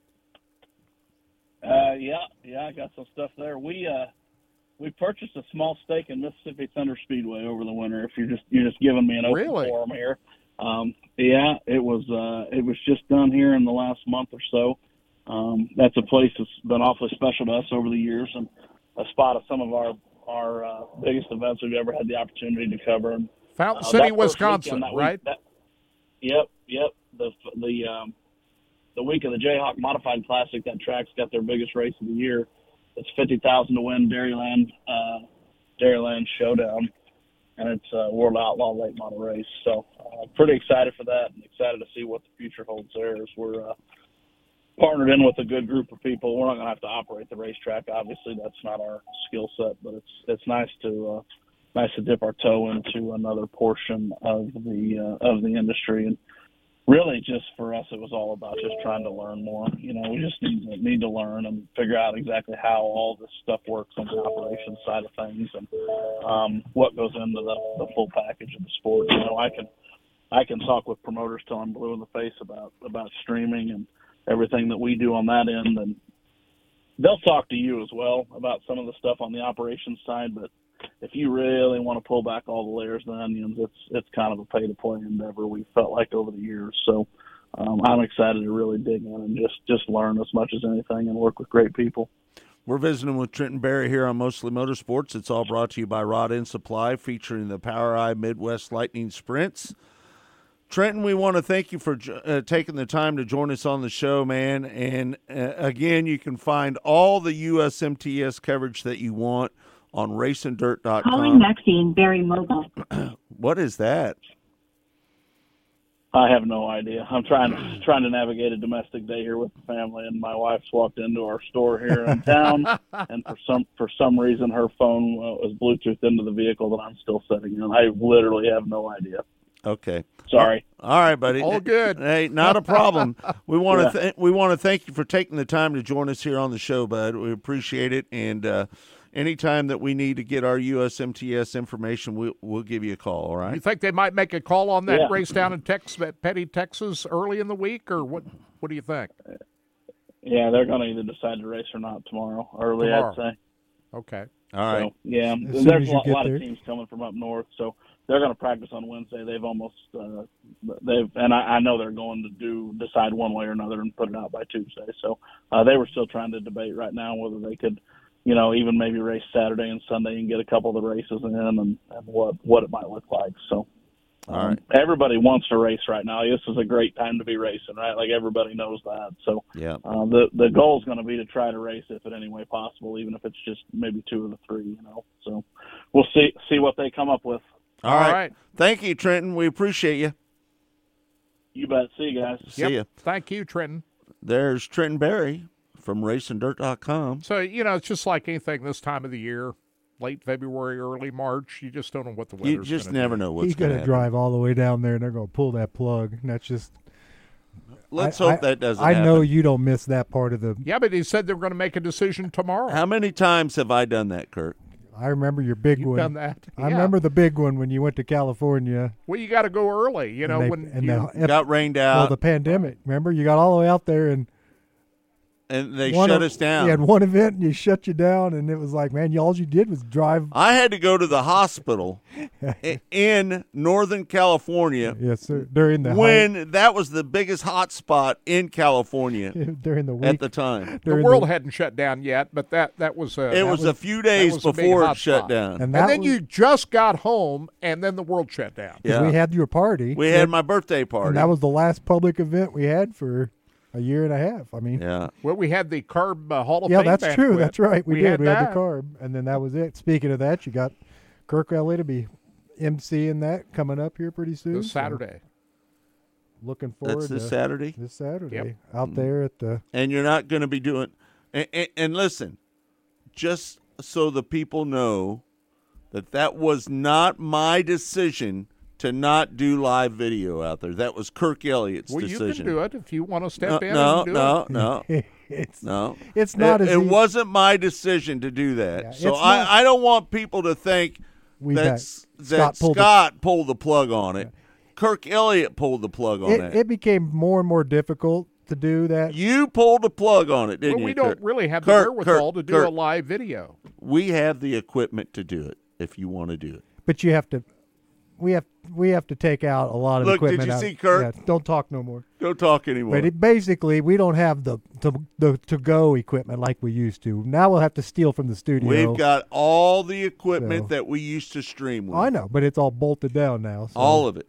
But, But it's here's- not active right now. it's not. We've act- got every bit of but equipment. here's what it did become. It, the signal that we had last year was very very shaky. We we I all- don't want people to think that it was me no. because you know It was us as a. I don't have a lot of fans over there at the Hall of Fame, but we and, and I, I don't want them to think that I pulled the plug on it. But last year and the year before, we had some serious technical issues. I mean, it it even though we pushed everything we had, it was still buffering, Oh yeah, and no it was it was really you know we had a it's rough. difficult. And it's not because of what we have. It's just there's no hard line Ethernet in the building, and then also we ran into some serious audio Listen. problems last year that had nothing to do with nobody other than when you're working with an in-house PA equipment.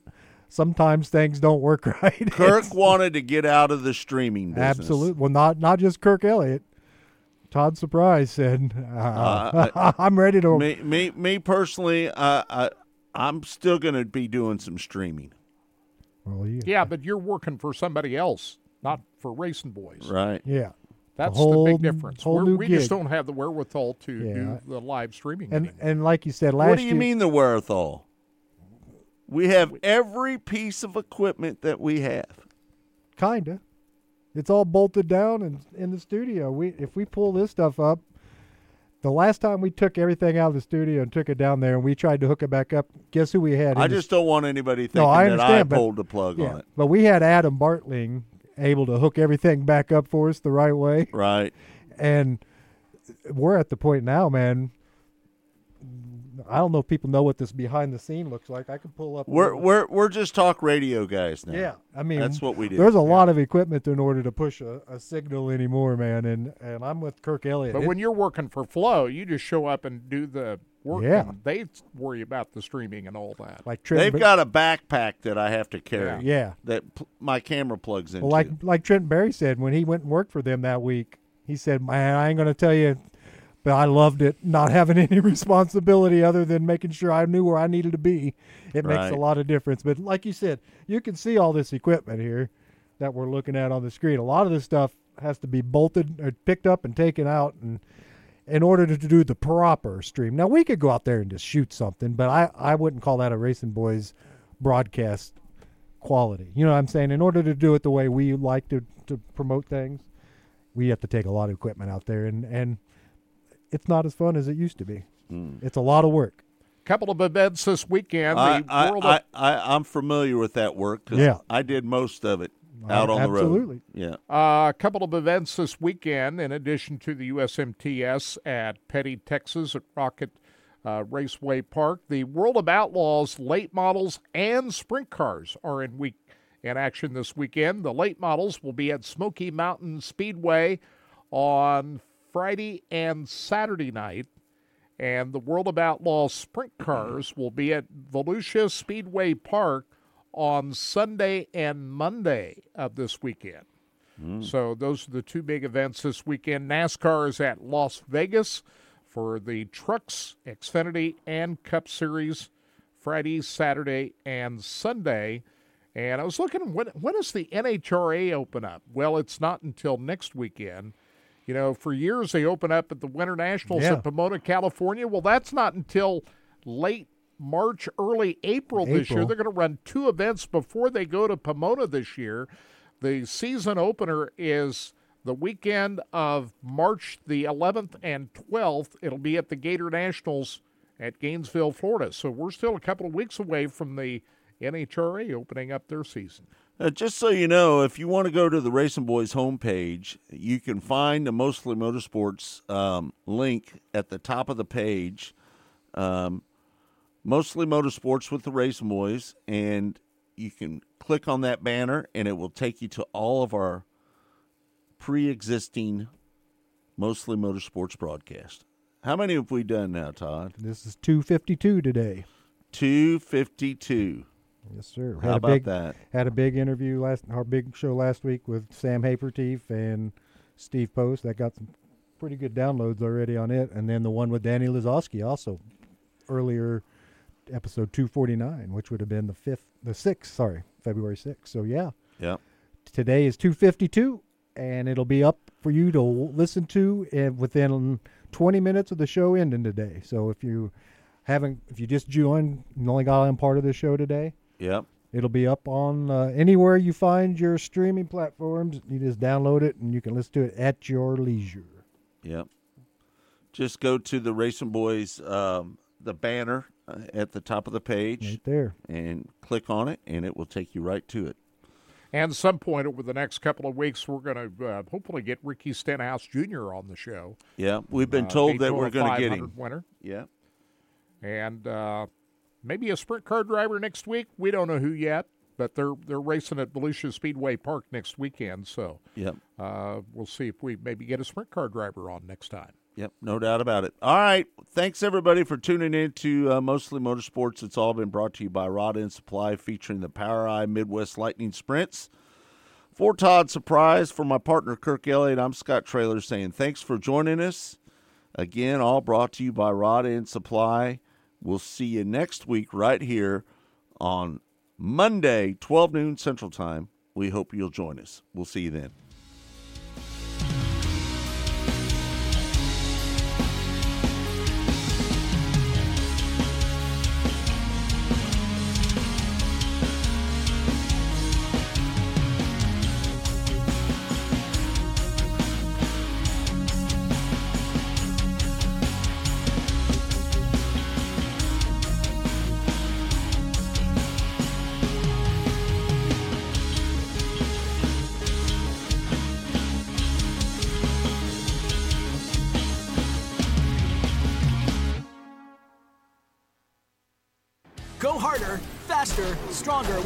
End Supply. Whether you are running industrial, farming equipment, or a race car, Rod End Supply has the assortment of rod ends, radius rods, and specialty products that will help you lead the field in performance. Our superior design means our rod ends last longer and perform better, giving you the edge on the track and saving you money. Contact Rod End Supply or order online today at rodendsupply.com. We don't just sell them, we race them.